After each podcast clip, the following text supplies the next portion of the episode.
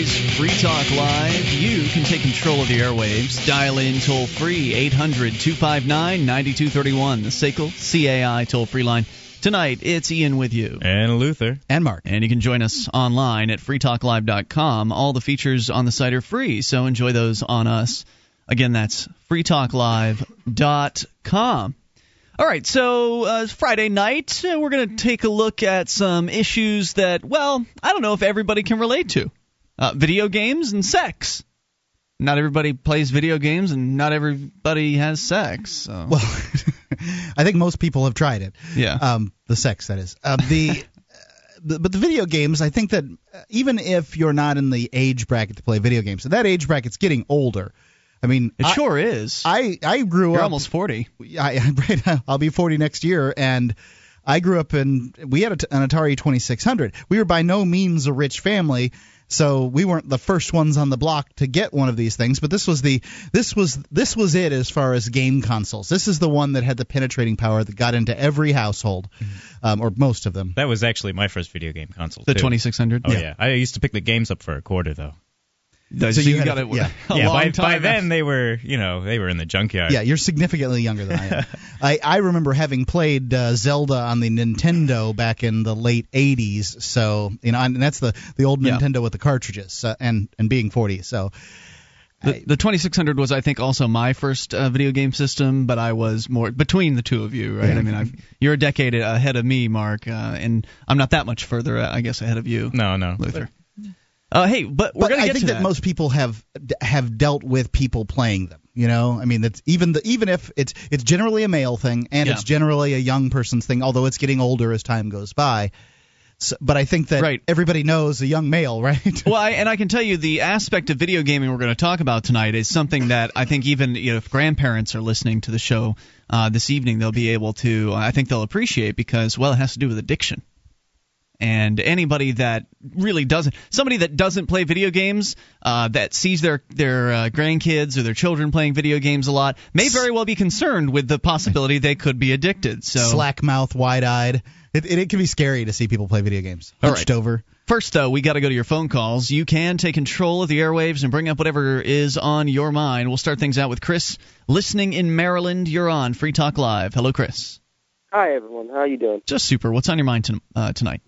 Well, I got two things to talk about. I'll let you decide which one first. Uh, I have E P A regulations that are coming into effect in April. I don't think you've talked about them. Uh, that's a thirty. Let's, let's start with that. What, what's going on there? Today. What, what's going? There? Well, yeah, let's just start there. What's going on with the uh, okay. the E P A?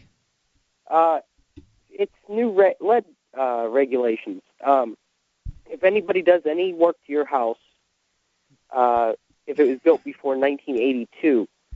And you have a child that comes to your house about two days a week, you can't uh, bypass these regulations. And if they fail to do it, it's a thirty-six thousand dollars fine for per day on the contractor for not following these procedures. Wow. It's for yeah. the children. Um, what's that? It's for the children. Yeah. Just one yeah. of uh, one of many uh, governmental mandates that they force down upon homeowners. Uh, I know that uh, the, the the house that I uh, I own here up in uh, up here in New Hampshire built in eighteen ninety, and back then they used asbestos as the siding on the house. Now some people use asbestos for for other reasons. I think insulation is uh, is one of them, but this is just hard shingle kind of asbestos, so it's not a it's not going to blow around and get into people's uh, lungs. Uh, but nonetheless, because there is asbestos there, uh, th- th- because there is asbestos, it's going to require, if I do some sort of siding replacement, it's going to require some insane level of regulatory, not not necessarily approval, but they they have to have like an asbestos evacuation team standing by, and that's there's just this incredible cost uh, involved in all that. So uh, this is certainly something that many homeowners are not unfamiliar with. It's just yet another uh, foray into deciding. Uh, yet another foray, foray into deciding for homeowners exactly how to, uh, you know, rule over them. Right. Um, well, can I walk you through the uh, process for following these regulations real quick? Sure. All right. First off, all the contractors have to uh, wear white paper suits with uh, boot covers on and respirators. And then they have to cover the entire area with plastic, uh, like making a little tent around, a, like if, say you're doing a window, uh, which isn't cheap. Then they, uh, before they even begin, they have to use these test kits on three different places to make sure there's no lead in the uh, paint in hmm. case they don't have to do this. Is is this then, all just because a, a paint chip might fly off and into some child's lungs or something, or into their no, they, stomach? They'll eat it. Right, right. Now, they've been doing this for years for, um, like, uh, Section eight housing, uh, government housing, uh, but this is just getting into everybody's house now. Hmm. Okay, so continue. So you've got to put a big plastic thing around the uh, the work zone, and then what else? Uh, you have to wear a white paper suit uh, with a respirator, boot covers, and put plastic up. Right. And you can't use any of this more than once. After you're done with the job, it has to be disposed of. Mm. And then you have to use a, uh, a vacuum cleaner but it, to clean up everything properly. And this isn't just a regular vacuum cleaner. The vacuum cleaner costs about one thousand dollars. You know, all uh, this the, uh, proper attachment. All this is going to do is make it so that poor people or people who are you know lower lower to middle class um, can't afford to get new windows and things like that because uh, you know it's stuff done to their house. So they just have to live in worse and worse housing. And this that's intended to help people is once again going to hurt people. And by the way, well, people with um, low income and lower to middle income, those people are the ones most likely to have kids. Also, there it's going to cause a lot of contractors to go out of business because some people just can't afford to do this. It costs the contractor over one hundred dollars more per window just in labor. I mean, just in materials, not including the hours of labor that it involves. And it's just not, it it's going to double the price of everything pretty much. Yeah, and, and it's going to, uh, you know, because it's going to increase cost, it's going to, and demand for new windows is going to remain the same. It's therefore going to you know, make it uh, so that you know, fewer people get windows because they're not going to be willing to pay the increased cost. But if it just right. saves one life, well, um, then what? There, there's well, another thing that could happen. Though. Say. Sorry, go ahead. Uh, there's another thing that could happen though, which is uh, these regulations don't apply to homeowners doing their own work. So all that's going to happen is they're going to bring a friend along and pay them under the table. Yep. I see. A friend. Right, because yeah. there were, I mean, it's just so absurd. Just the whole idea is just so ludicrous. I, I p- p- kids, the, the the the whole thing is based off of a, a kid coming along and picking up a paint chip and eating it. That's the fear, right? Yeah. Right. Lead-based paint is sweet. It also really, really works, and that's why they used it. Yeah. Good paint. So what else did you want to share with us tonight, Chris? Uh, well, I also got, I moved to uh, Pittsburgh in two thousand four, uh, seven rather, and I had a truck, and it was registered in Maryland, where I'm at now, and uh, I wrecked it after I moved there, and I still had Maryland plates on it, so I junked it, and I didn't turn the plates back in. Now, I didn't know in Maryland you have to turn the plates back in, because I grew up in Pennsylvania, mm-hmm. where you didn't, and they sent me a bill. Uh, this is in oh nine, so that's two years later, for five thousand five hundred dollars. Whoa! For for not having insurance on my truck, because the, in their paperwork it was still on the road, it still had tags which were expired, and it didn't have insurance. And in Maryland, if you don't have insurance on your truck or any vehicle, it's a fine for every day. Mm. Well. I guess that'll teach you not to read every law of whatever state you happen to move to. Yeah, or pass True. through. Yeah. So had you sent the tags back, then that that may not have occurred? Yes, that's right. Man, that's the second tag story that we've had so in the last So you didn't pay month. This, right? Like, who who's going to pay no, this? No, no, I just threw the paper in the garbage. Well, what? You didn't even call them back? You didn't even say, hey, what the hell is this? I tried, and I stayed on hold for an hour, and then they transferred me to another place who hung up on me. What are you so supposed I to do? I gave up. But now you're living in the same uh, so-called jurisdiction? Right. So they could pull you over, and uh, and then they could do something else to you, right? Uh, possibly, but I'm Let, not let us know what develops, it. Chris. Thank you for the call. We appreciate hearing from you, and good luck out there. eight hundred two five nine nine two three one. You can bring up whatever's on your mind. Take control of the airwaves. This is Free Talk Live. The legendary Race into the Night, the world's fastest sports car racing door-to-door for twelve hours in an epic showdown. Be there Saturday, March twentieth at Sebring International Raceway. The fifty-eighth annual Mobile One twelve Hours of Sebring, presented by Fresh from Florida, is coming March twentieth. See Porsche, Corvette, Ferrari, Jaguar, B M W, Mazda, Acura, and other world-class racing teams battle in America's toughest road race. Gates open on Wednesday, March seventeenth. Order your tickets today. Call eight hundred, six two six, seven two two three or visit Sebring Raceway dot com. See the cars and stars of the American Le Mans Series, seven supporting races, vintage race cars, driver autograph sessions, the party zone, and much more. Four days of family fun at Sebring. Children twelve and under admitted free. For more info, visit Sebring Raceway dot com. The fifty-eighth annual Mobile One twelve Hours of Sebring, presented by Fresh from Florida. March twentieth is the date. Sebring is the place. Order your tickets at Sebring Raceway dot com.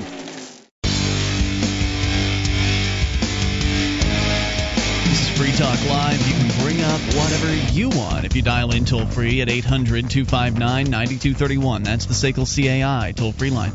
one eight hundred, two five nine, nine two three one. Tonight, it's Ian with you. And Luther. And Mark. And you can join us on our website, free talk live dot com. The features, they're free, so enjoy those, including our Shrine of Female Listeners with the dozens of ladies who have sent us their validated photo or video showing they are indeed listeners of the program.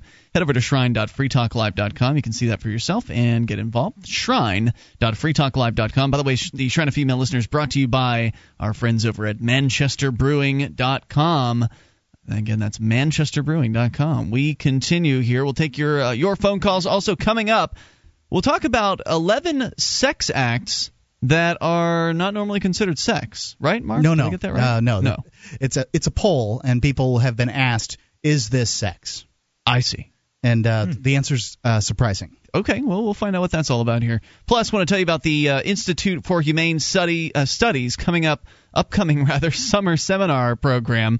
Uh, you can get your application in for various different seminars like Liberty and Education, Radicals for Capitalism, Ideas of a Free Society, Liberty and Leviathan Policy from a Libertarian Perspective. In fact, there are a whole bunch of them, eleven total. Locations uh, include major cities around the country, plus you'll be provided with meals and housing. So you just have to get yourself there, and then your costs are pretty much covered. Deadline is March thirty-first to get registered. Go to libertarian seminars dot com to get on board. That's libertarian seminars dot com. By the way, this is only for people that are of college age, in college, just graduated from college. Is that right, yeah. Mark? Okay, so libertarian seminars dot com. I think you could be like late high school for the seminars. Really? Okay.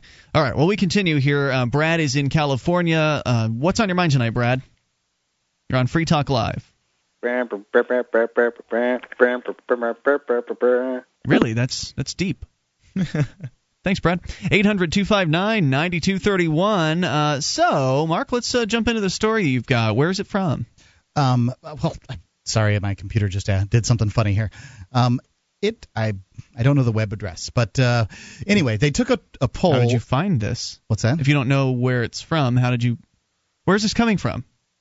It's from uh, eleven points dot com. Okay. So it's eleven points uh, on you know sexual activities. It's uh, eleven sexual activities that people don't count as having sex. Gotcha. And is, um, uh, is foot rub in there? It is. It is not. Okay. Um, It's really strange, and I'll, I'll just read the in, intro for, for kicks here. It says, a few days ago, I saw an article about a study conducted at the Indiana University. Researchers at Indiana surveyed hundreds of heterosexual adults, male and female, from age eighteen all the way up to ninety-six, and asked them if different sexual activities constituted as having sex. And the results were amazing, at least the results I saw. As usual, the uh, liberal media only pub- published enough of the um, findings to give us a taste, but uh, not a complete picture. Fortunately, the good people at uh, the Kinsey Institute um, were kind same folks who came up with the Kinsey scale. Yep, were kind enough to provide me with the full results of the study, and good people over uh, the good people that over there at the Kinsey Institute. It's totally worth getting a, um, it on with one of them, even if you can uh, get the feeling they're just doing it for research purposes. Mm. It's a little Kinsey joke there. So anyway, number one. So these are – they gave people a list of things or yes. people were – okay. So they gave people a list of things and they responded whether they thought it was a sex act or not. Correct. Okay. Whether it counts as having sex or not. Um, so this is regular I, – I don't even know what to, the, the term to use if I don't use the term sex to describe this. But the regular uh, you know, intercourse, penis to vagina intercourse. Okay. five point two percent of the people count this as not having sex. Uh-huh. Right. Basic sex? Yeah, sex. Huh.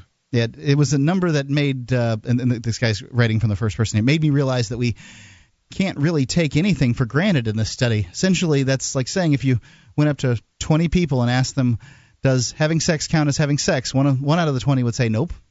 Well, what does? Yeah, right. And it makes it makes makes one wonder, if you don't count this as having sex, then what do you count? Yeah. I mean, the people really bringing the percentage uh, down from here are the older men. For sixty-five and up, twenty-two point seven percent uh, percent say that does uh, say that it's the penis and vagina sex doesn't count as having sex. By far the highest percentage of any range and gender. We can just call that intercourse, right? I mean, that's the common term for it, is Would it not? Would you prefer to have that term used? It's more of a, a formal term for it. Yeah. There is well, no... let's try to be as formal as uh, as we can here. A- I mean, not that I, there's am anything I pushing non- it? I don't I mean, feel like I'm I mean, pushing I, the envelope here. I, I think those terms are clinical, so it's fine, but yeah. Anyway, go ahead.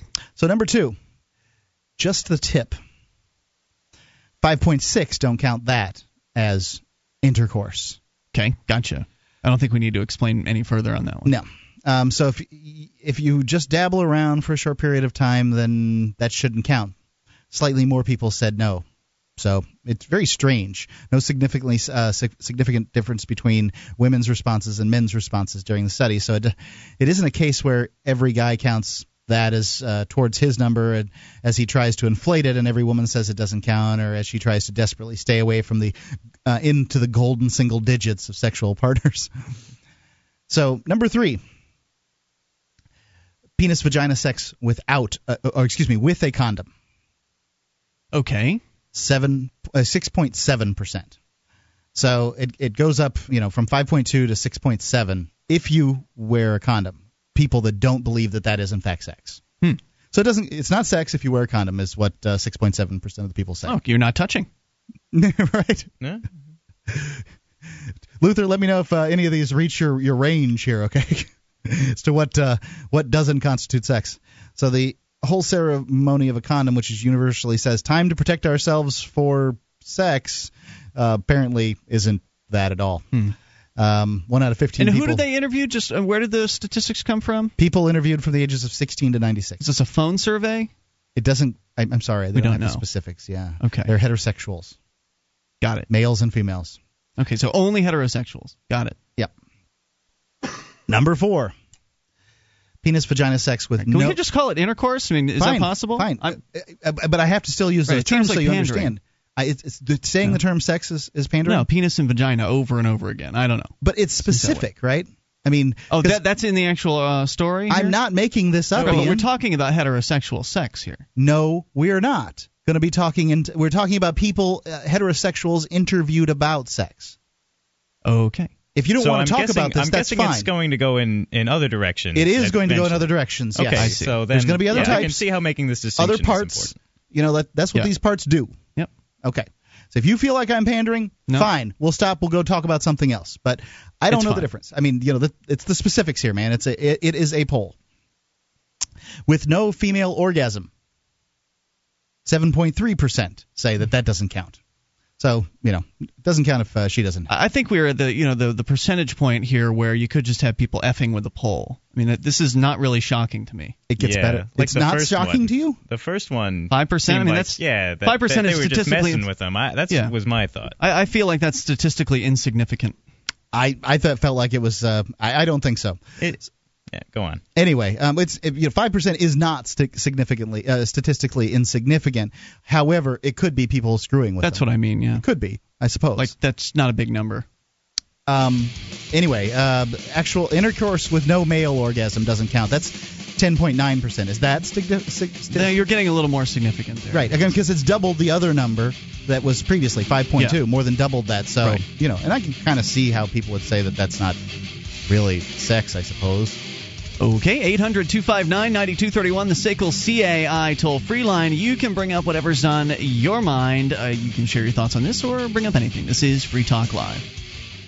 Have you been thinking about starting a website? I'm going to tell you about a great offer from HostGator. HostGator is a worldwide leader for web hosting, and they make it easy to get your own .com domain name. You create your very own website with their free site builder tools and templates. Use the coupon code F T L, that's F T L as in Free Talk Live, and sign up at HostGator dot com to receive your first month completely free. Whether you want a personal blog or a complete e-commerce business website, let the experts at HostGator dot com host you. This is Free Talk Live, and you are invited to take control of the airwaves. Bring up whatever happens to be on your mind. eight hundred, two five nine, nine two three one. That's the S A C L C A I toll-free line. It's one eight hundred, two five nine, nine two three one. That number brought to you by S A C L C A I. Uh, and you can join us online at free talk live dot com. We've got various different ways for you to listen to the show for free online, including our live streams, broadband, and dial-up versions. We also have our webcam. Plus, if you've got a phone that can dial long distance, you can listen via our listen lines. Get all the details at listen dot free talk live dot com and tune in for free. That's listen dot free talk live dot com. Critical thinking question. Why would something that's so good for us, like government education, need to be imposed on us with the use of force and funded by the use of force? Maybe something else is going on. School Sucks Podcast is a show about the end of government education. You can visit school sucks project dot com to learn more. That's school sucks project dot com. one eight hundred, two five nine, nine two three one. As we continue here with, is it eleven different sex acts, Mark? Yes. Uh, eleven different sex acts that uh, apparently a surprising number of people don't actually consider to be sex. Yeah, it was a, a poll taken, and um, I think the numbers are kind of interesting. And you said it's from eleven points dot com, is that right? Yes, it's from eleven points dot com. It's from the Kinsey Institute's uh, Got it. Uh, study here. So we are through how many of them? Four, five, five of them. Five of them. Yep. All right. Um, the the most recent one was uh, regular intercourse with with no male orgasm. ten point nine percent. That's one out of ten. More than one out of ten people does do not consider that to be in fact sex. And did they? You said they broke they broke it down uh, by male and female. Yes. So how many males don't consider that well, they sex? Didn't, they didn't break down every one of them, but they do have those statistics. This this guy's just writing an article about it. I, I don't have the actual number sitting here. I'm curious about that, because that would seem to be full of themselves males that uh, are only interested in their own orgasm that would uh, that would answer in that in that fashion. Well, I'll, I'll read what it has here. It's, it says um, the, the gentleman who Luther is looking confused about. Well, it. uh, it's just, I had a uh, I dated a girl who uh, felt the that way about it, and I didn't, I didn't. You know, I'm sure that's sex. Right. Well, I couldn't tell you what uh, what other people think, but um, anyway, this one says, uh, I actually kind of get this one. If you're an old, if you're an old school procreationist or misogynist, it's not over until the man says it's over. Once again, it was the uh, sixty-five and older men carrying the torch here. thirty-six point four of them said it. Not sex until they've uh, finished things off and mm. put back their loose-fitting white tank top and taken off their sock garters and set their alarm clock for four thirty a.m. Interesting. See, I told you it's, it's a funny article. Interesting picture. Yeah. So um, number six, anal sex with a condom. eighteen percent don't consider that as having sex. Ah, yes, the argument has kept Catholic schoolgirls sane for generations. Is that what was uh, factoring in there, younger people and their views on anal sex? He doesn't give any any numbers. Okay. Because he did I mention would, the older people in the other uh, example. Yeah, I don't know. Gotcha. So this is uh, the same thing, anal sex, but this time with no caveats. So instead of using a condom, no. Got it. Okay. But nineteen point one percent don't count that as having sex. This is the strangest one of them all to me. Down from thirty-six percent? Down from eighteen percent. Oh, eight, I'm sorry. So it's, it's it's actually gone up from eighteen percent. So for some reason, it's more sex when you have a condom on in anal sex. Yes. Got it. More like more people consider it to be sex. Got it. That doesn't make any sense at all. No, it doesn't. So this is the flip-flop from the uh, the regular intercourse statistics with anal sex. More people think that it counts as having sex if it's protected as opposed to unprotected. They should do a follow-up survey asking people which of those two options is grosser. I have a, a hunch that it would be that uh, number one would win. The older people drove this number up, but this time it wasn't just the men. fifty percent of the men um, sixty-five plus said the um, anal sex doesn't count as having sex, but so did thirty-three point three of the women in that age range. For the love of all good things, do not... It seems to me that, and, and I'm certainly not the Kinsey Institute, but it seems to me that anything in pursuit of uh, orgasmic pleasure is, I think, sex. I mean, that seems to be a, a fair definition. We get down to numbers, um, you know, ten and eleven. Uh, you you could argue that uh, withholding orgasmic, uh, orgasmic pleasure is a form of, uh, well, I guess it'd be sort of sexual teasing, but to the aim of uh, uh, just that level of, uh, what's the word I'm looking for? It's done. I'll tell you that. It, it, it's done. Uh, yeah. yeah, intentionally right, right. intentionally withholding pleasure from somebody. Like, to, to the point where it's not ever given. Like, you're talking about not just teasing, but right. uh, just, t- like, titillation. Never. That, yeah. Yeah. Just go ahead and talk right into your, your oh, I'm sorry. That'd be great. Um, yeah. But so what you're saying is that there are certain people that are into that, where you know they might get tied up, or you know whatever it is that uh, that's actually not going to uh, completion. Yes. But that that even after hours of being tied up and all that, that they never end up getting there, is what you're saying? Uh, yeah, sometimes. I think that you're probably right. That that would also it's count. T- it's titillation. I don't think it's sex. Um, I think no? that uh, no. I think you when you put the firebrand into a spot that's warm and, and cozy, that's uh, that's sex. Whereas um, you know even or the spot that's supposed to be warm and cozy. In the case of necrophilia, uh, it was one point ne- um, was uh, warm and cozy. Um, but I think that that's what constitutes sex to, to me. You got me? No, I don't really know. Firebrand, warm, warm and cozy. It's like are you talking it. about like inter- intercourse? It's like you're talking to a, to a, a mental midget. I don't understand. Yes. Okay. Do you know what the firebrand is? Do I have to go a little farther with you? No, it sounds like intercourse is what you're describing. No, there. no, I'm talking about any place warm and cozy. I see. So gotcha. there's, I, I can think of three offhand, yeah. but you know, like I, I don't have a tendency. But it doesn't have to do with it. Doesn't necessarily have to do with that. I mean, uh, do you consider self-pleasuring sex? No. No. Why would it be? Okay. It's, it's a sexual activity. It's sex with yourself. Oh, I'm fine. That's a different term. Okay. You know, I mean, no, I don't. Um, so anyway, everybody's got their thing, right? Um, what they where they consider this line to be. So number eight, receiving oral sex, twenty-seven point one percent. Don't count this. So is it not sex? Point of information. Is it not sex if uh, you have a partner who is uh, manipulating your? Nope. No, that's not nope. sex to you. No, so, it's not. So the you yours can, to you, sex is only the in and out, basically that kind of thing. Yeah, it's in some in, in and out of something. I would say. Yeah. yeah, I have to disagree with that, Luther. Uh, well, what about lesbian sex? You know, I, I if if you're going to corner it's the pursuit me of an, or, of an orgasm. Ask me uh, whether or not I am a uh, you know like a, a sexist. Yes, I am. I just. Don't consider lesbian sex to be sex. I, I'm sorry. I just I just don't. I think your put definition is pretty messed up. Well, you know, I'm a male. I've got a definition that males would use, right? I'm a male. I don't have that definition. All right. Well. Yeah, I don't either. You're outnumbered. Yeah. You're, you're going to punch your guys' cards. Um, what, what number are we on here? Eight. All right. Receiving oral sex, twenty-seven point one. Don't count that as having sex. Now, this is blatantly, just blatantly because of Bill Clinton. During his uh, sexual scandal the, uh, the and the semantic games therein, the most in, influenceable generation was the one that is now eighteen to twenty-nine, and they're by far the least likely to count this as sex. For men, eighteen to twenty-nine, sixty percent say receiving oral sex doesn't count as sex, and for women in that age range, thirty-two point three percent say that. Okay. Women, in general, are more likely to call things sex, by the way. So you guys are firmly in the female camp. Isn't that nice? I'm definitely in touch with my fe- feminine side. Yeah. You can keep it. The number nine, performing oral sex, twenty-nine percent, up from twenty-seven point one. Don't per- don't count that as having sex. Mm. Well, I found all the numbers about the intercourse sex and anal sex surprising. This makes no sense to me. If I had been part of this survey, I would have answered doesn't count as having sex to both of these oral sex questions. What can I say? I've got all the uh, – we've all got a little Bill Clinton inside of us. So, and then he has a little joke there, some more literally than others. Um, number ten, receiving manual stimulation. Is that clinical enough for you? Receiving manual stimulation. Yeah, that yep. would be playing with uh, one another. That kind of so, um, do you consider that to be or not to be? Sex? I would say that is uh, that is sex. You are in the minority because mm-hmm. fifty-one point nine percent don't count that as having sex. Okay. I no, I can understand why people believe that sex is only the uh, the in and out. I understand why there's that common belief system, but I don't I don't agree with it.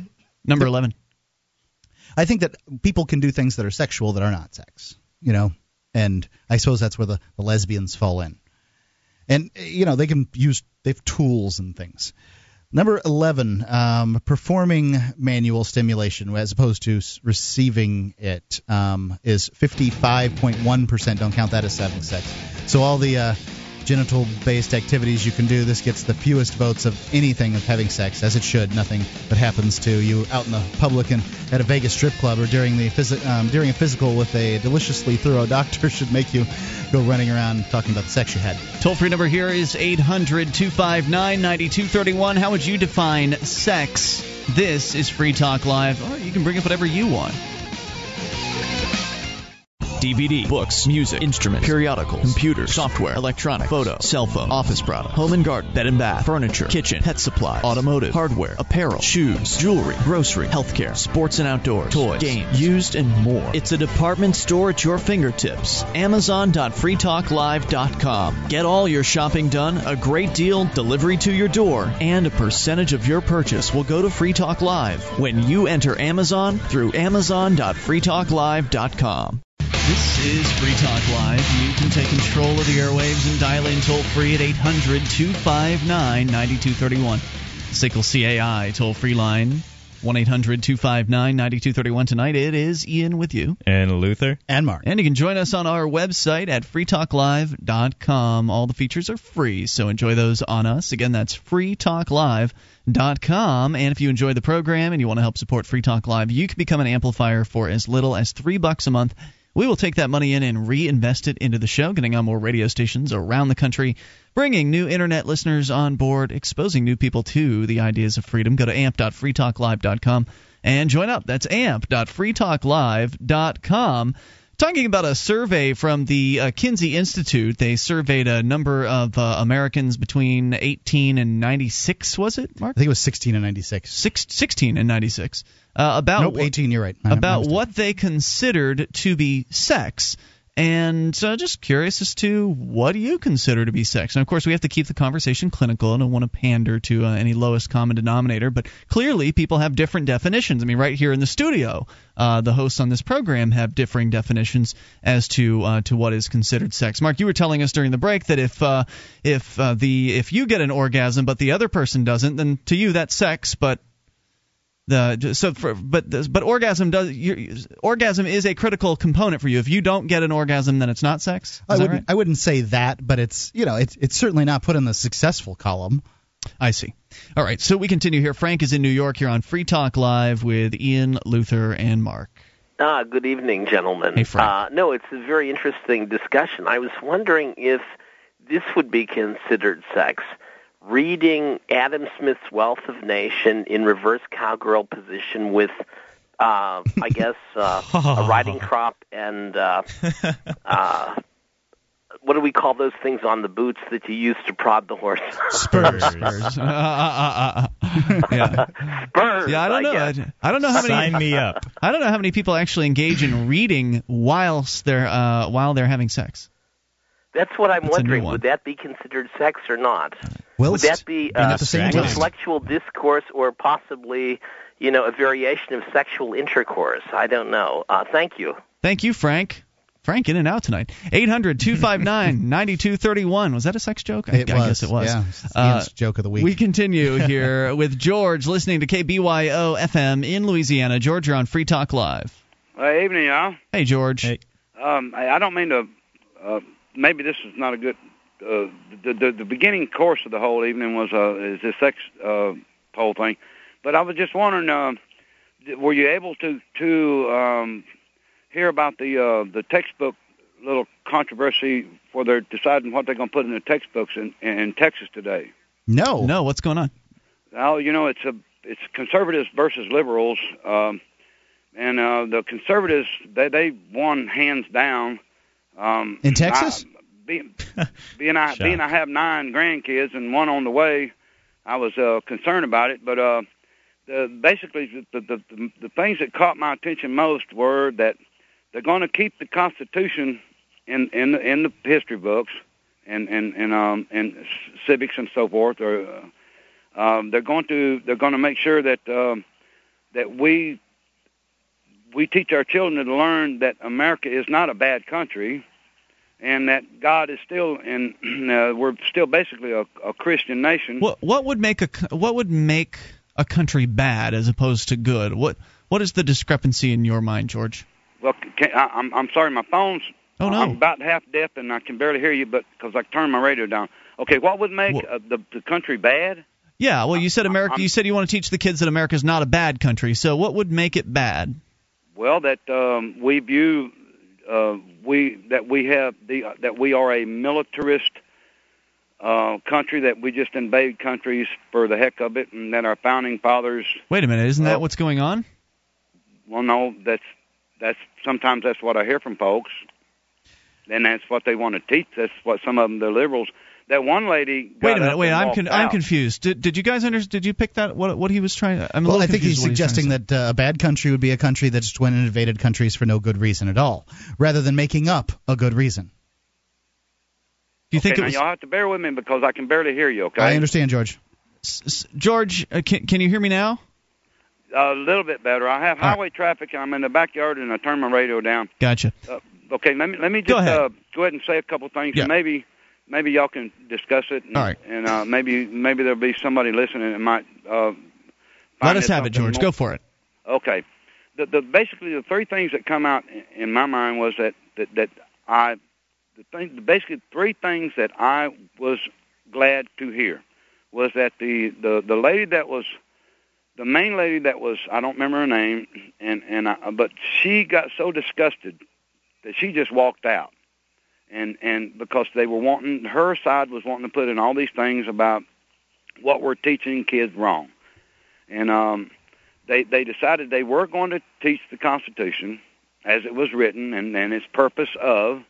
They they decided that um, we're not going to teach our kids that we are, our history is of a bad nation, that we're just a bunch of, um, want to take the world over and, and so forth. And then, and the other thing was we're going to keep Christianity in in, in the teachings. And then... Um, uh, so you say you're happy about all this? Oh, yes, uh, very much so. I mean, I have nine grandkids, and and, and, and I'm concerned. I mean, I, mm. I, I appreciate people's liberty. Is it and, possible, and, George, in your mind, for uh, the, for America to be a good country but for the government to be bad? Well, you know, the government... Nobody likes the government. Mm. Nobody does. I mean, except the folks that are making a living doing it. Oh, yeah, they like it. That's the only ones that like it. But, you know, I mean, we we we have to maintain, we our children are going to grow up, and their lives are going to be based on what they learn in school. And if, if all they learn is that, that that we dominated this country and Asian countries, we dominated Europe, we dominated this, and it was all for bad purposes, our Constitution doesn't apply anymore because it's outdated. It doesn't count anymore because we have to move on. They call that progressivism, progressive, being progressive. Um, there, there, there's certain fundamentals that, that our nation was founded on that, that, you know, nobody likes the government. I mean, I, I don't like paying taxes. Who in the world likes paying taxes? And and, and just like uh, y'all have an advertisement that talks about school sucks. Yes, um, it does. On your, on your show there. But, okay, what? There, mm-hmm. there, I don't know of any other way to teach children. There's oh, well, no, many... no. It's government school that right. sucks. The, the School Sucks podcast okay, well, is very well, clear. School...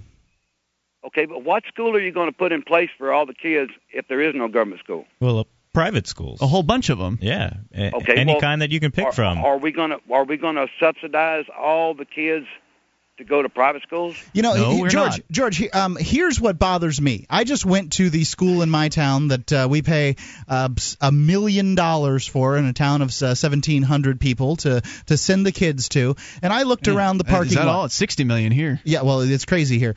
Um, I, I looked around the parking lot as I was getting out of my nineteen ninety-three Dodge Shadow with the peeling paint on it.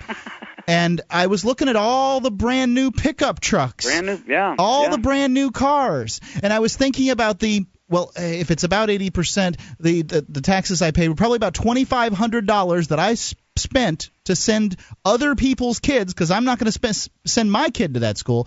Other people's children, the money that was taken out from my child to give to these other people's kids who are driving all these nice cars, George, and that just makes me livid. I just imagine it does, Mark. I don't blame you. I don't I don't right. want to... What responsibility do I have to send those people's kids to school? I didn't F their wife, George. Mark, I, I'm not disagreeing with that. I'm not dis... All I'm saying is I mean, the, the the kids have to learn somewhere, and and the government abuses the the they they, they blow they they just throw it out the window, the money they receive in taxes. Yes, they, they mismanage do. everything, and and it's and, and none of it is good. Nobody wants it, but but but it's you still have to come down to a basic fundamental. The kids that are growing up have to learn to go in one direction or another. And, and, I don't and know if, what that means. Well, I'm George, sorry, I can't hardly hear. I don't mean no, over. George, we are almost out of time for you, though. But thank you for the call and the thoughts. Right, Appreciate so. hearing thank from you, you tonight. eight hundred, two five nine, nine two three one. I don't know what he meant when he said that uh, the kids have to learn to go in one direction or another. Well, he, what he's that, talking about is if, if you're going to have an apparatus called public school, that apparatus should go his way. And I, you know, I, I want it to go my way, no doubt. I, I want this. I, I want the same thing. I just right. want it to Absolutely. go away. Absolutely, that's really the only solution. But the question is, what about the poor people? And it's a legitimate. Care of, it's a legitimate question. Uh, first off, um, public school isn't about poor people. If it was, middle class people wouldn't send their kids there. Currently, public school is welfare for middle class people and a basically an indoctrination center where the teachers union gets to teach your kid what they feel like is the best thing. Yeah, and if I don't like what they're teaching, like he was talking about how they're going to keep Christianity in schools or whatever, if I don't like that, then I'm still forced to pay for something I disagree with. It's just a messed up system. eight hundred, two five nine, nine two three one. Get the government out of education. Let the marketplace handle it like every other product and service. It's Free Talk Live. Thousands of years ago, from the time of Moses to the time of Alexander the Great, Julius Caesar, and beyond, Trusted Coins dot com brings you an incredible selection of authentic Greek, Biblical, Roman, and Byzantine ancient coins, all certified authentic by world-renowned numismatic expert Ilya Zlobin. Transport yourself to the distant past now at Trusted Coins dot com. This is Free Talk Live. You can take control of the airwaves, dial up whatever, and bring up whatever you want. eight hundred, two five nine, nine two three one. That's the S A C L C A I toll-free line tonight. It's Ian with you. And Luther. And Mark. And you can join us online at free talk live dot com. All the features are free, so enjoy those on us. Again, free talk live dot com. Video games, they have become a multi-billion dollar industry. I believe they have surpassed Hollywood movies at this point. I believe that's the case. That's what I thought, but uh, certainly... As, Some video games uh, make more than than most movies. Blockbusters, yeah. yeah. Uh, so the the industry as a whole, though, I believe has uh, has surpassed uh, the gross, if you will, of uh, of the Hollywood movies. And, and that's just well, phenomenal. I wouldn't doubt it. Yeah, yeah. Movies are pretty awful nowadays. and, and but it's it's it's pretty awesome because you think about how much movies cost to produce.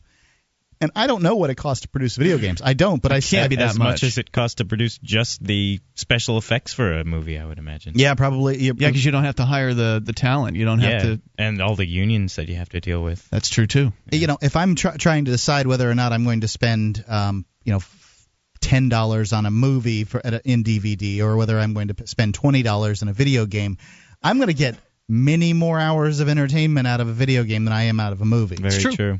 And you can go back in many games, especially these days. Uh, they're designed what they call non-linear, yeah. to where it, you know, in the old days uh, you would have only, you would have had to gone from point A to point Z in the game, and there would really like have been only only one way to get there. Yeah. Now there are games like Grand Theft Auto uh, yeah. and other types of games where essentially there's kind of a, a world in which you can go and yeah. do a variety have, of things. They have modes for people uh, what. what are called completionists who want to go back and find all the little tokens within the game and all that stuff. Right, we're actually going to be talking about some of that here. There's oh, a story okay. from uh, Cracked dot com uh, about, and this is, I think it's relevant just in general because, well, games are so popular. I'm sure a significant portion of our audience is uh, has played games. But for those of you that haven't, you certainly, as you pointed out, Mark, last hour, know somebody who is a gamer. It's very likely, uh, whether it's your your uh, your son or daughter or grandson or granddaughter. They're very, very popular, so uh, keep that in mind as uh, as you hear this. There's it's, it's a look into five creepy ways video games are trying to get you addicted. So the headlines say, this is from, again, crack dot com. So the headlines say somebody else has died due to video game addiction, and yes, it's happened in Korea again.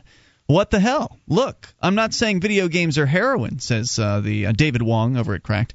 I totally get that the victims had other things going on in their lives, but half of you reading this know a World of Warcraft addict, and experts say video game addiction is a thing. So here's the big question. Are some games intentionally designed to keep you compulsively playing, even when you're not enjoying it? Oh, yes, and their methods are downright creepy. Number five, putting you in a Skinner box. If you've ever been addicted to a game or known someone who was, this article is really disturbing, which we're not going to read to you. Uh, it's written by a games researcher at Microsoft on how to make video games that hook players, whether they like it or not. He has a doctorate in behavioral and brain sciences. Here's a quote from the article. He's a brain scientist. Quote, each contingency is an arrangement of time, activity, and reward, and there are an infinite number of ways these elements can be combined to produce the pattern of activity you want from your players. It's like a mouse after cheese. Notice, his article doesn't contain the words fun or enjoyment. That's not his field. Instead, it's the pattern of activity you want. His theories are based around the work of B F Skinner, who discovered you could control behavior by training subjects with simple stimulus and reward. He invented the Skinner box, a cage containing a small animal that, for instance, presses a lever to get food pellets. Now, I'm not saying that this guy at Microsoft sees gamers as a bunch of rats in a Skinner box. I'm just saying that he illustrates his theory of game design using pictures of rats in a Skinner box. This sort of thing, and that there's there's a picture here of uh, a picture from that guy's article with a rat in a, a Skinner box. This sort of thing caused games researcher Nick Yee to once call EverQuest a virtual Skinner box. Now, EverQuest is an online, what they call a massively multiplayer role-playing game. Nicknamed EverCrack. Correct. For the fact that people it's just don't see, seem to be able to stop. Well, some people don't seem to be able to stop once they start. So what's the problem? Asks Wong. Well, gaming has changed. It used to be that once they sold us a fifty dollar game, they didn't particularly care how long we played. The big thing was making sure we liked it enough to buy the sequel. But the industry is moving towards subscription-based games like massively multiplayer online games that need the subject to keep playing and paying until the sun goes supernova. You see, because games like EverQuest or World of Warcraft is another one, uh, they they have a monthly fee that the players uh, have to pay in order for the privilege to actually play the game. So it's in the game company's best interest to keep you locked into that game as much as possible, so you'll keep paying month after month after month, uh, rolling cash into the uh, the company's coffers. Now, there's no way they can create enough exploration or story to keep you playing for thousands of hours. So they actually had to change the mechanics of the game, so players would instead keep doing the same actions over and over and over, whether they liked it or not. So game developers turned to Skinner's techniques. It's a big source of controversy in the world of game design right now. Braid creator Jonathan Blow said Skinnerian game mechanics are a form of exploitation.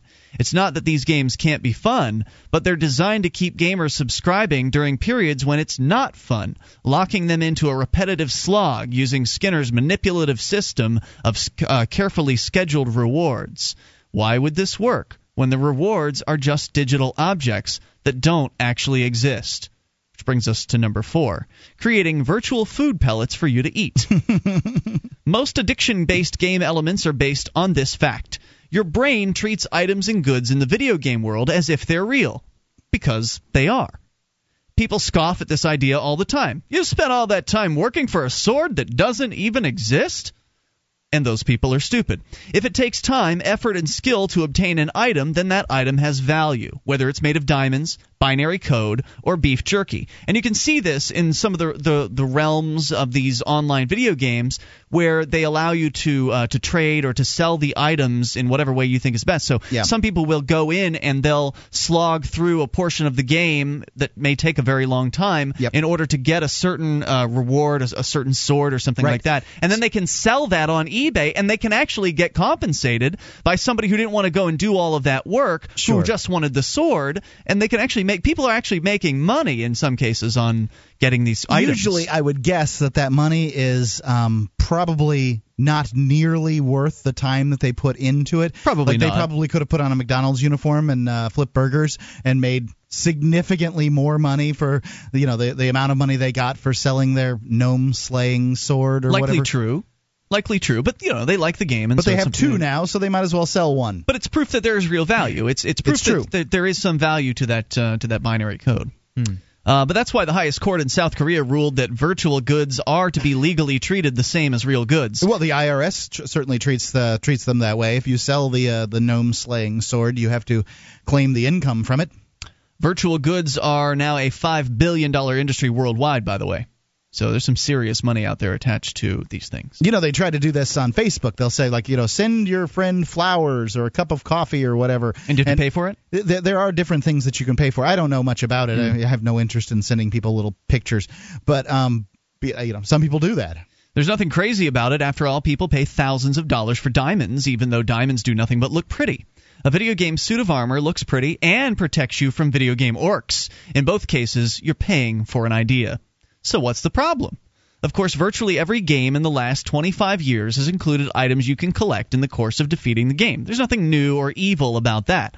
But because gamers regard in-game items as real and valuable on their own, addiction-based games send you running around endlessly, collecting them, even if they have nothing to do with the game's objective. It's very much intentional on the developer's part, an appeal to our natural hoarding and gathering instincts. Isn't this kind of how that uh, the Farmville uh, game works on? They mentioned Farmville in here, as Facebook, a matter of fact. It, Farmville is uh, you know, the first of a very successful group of games um, on Facebook where they don't even it's, it's not even motion. You don't even see things moving around or anything like that. These are just pictures um, of of stuff and, and sort of dice rolls, uh, you know, like random generated numbers and stuff. It, it's amazing how these games are addictive. But I play one called Castle Age, and I'll tell you, at least once a day, I'm on there doing it's doing that thing, and I do get a, a you know little pictures of things that well, I. Yeah. Let me know when no we go, we've still got three more here, so let me know when we come across something that you can relate to, as far as you feel like you fell for it, basically. I'm sure more, I fell for all of it. More coming up here at eight hundred, two five nine, nine two three one. You can tell us uh, about your gaming addiction or whatever you want. Free Talk Live. Are you moving to New Hampshire for the Free State Project? Maybe you are already here and need to find a place to call your own. Mark Warden, the Porcupine Realtor, will help you find the perfect property. Do you want a home with fifty acres of land? How about an income-producing building? Perhaps a cabin on a lake or a condo in an urban area. Invest in liberty and property. Contact Mark Warden, Porcupine Realtor. See his banner ad at free talk live dot com.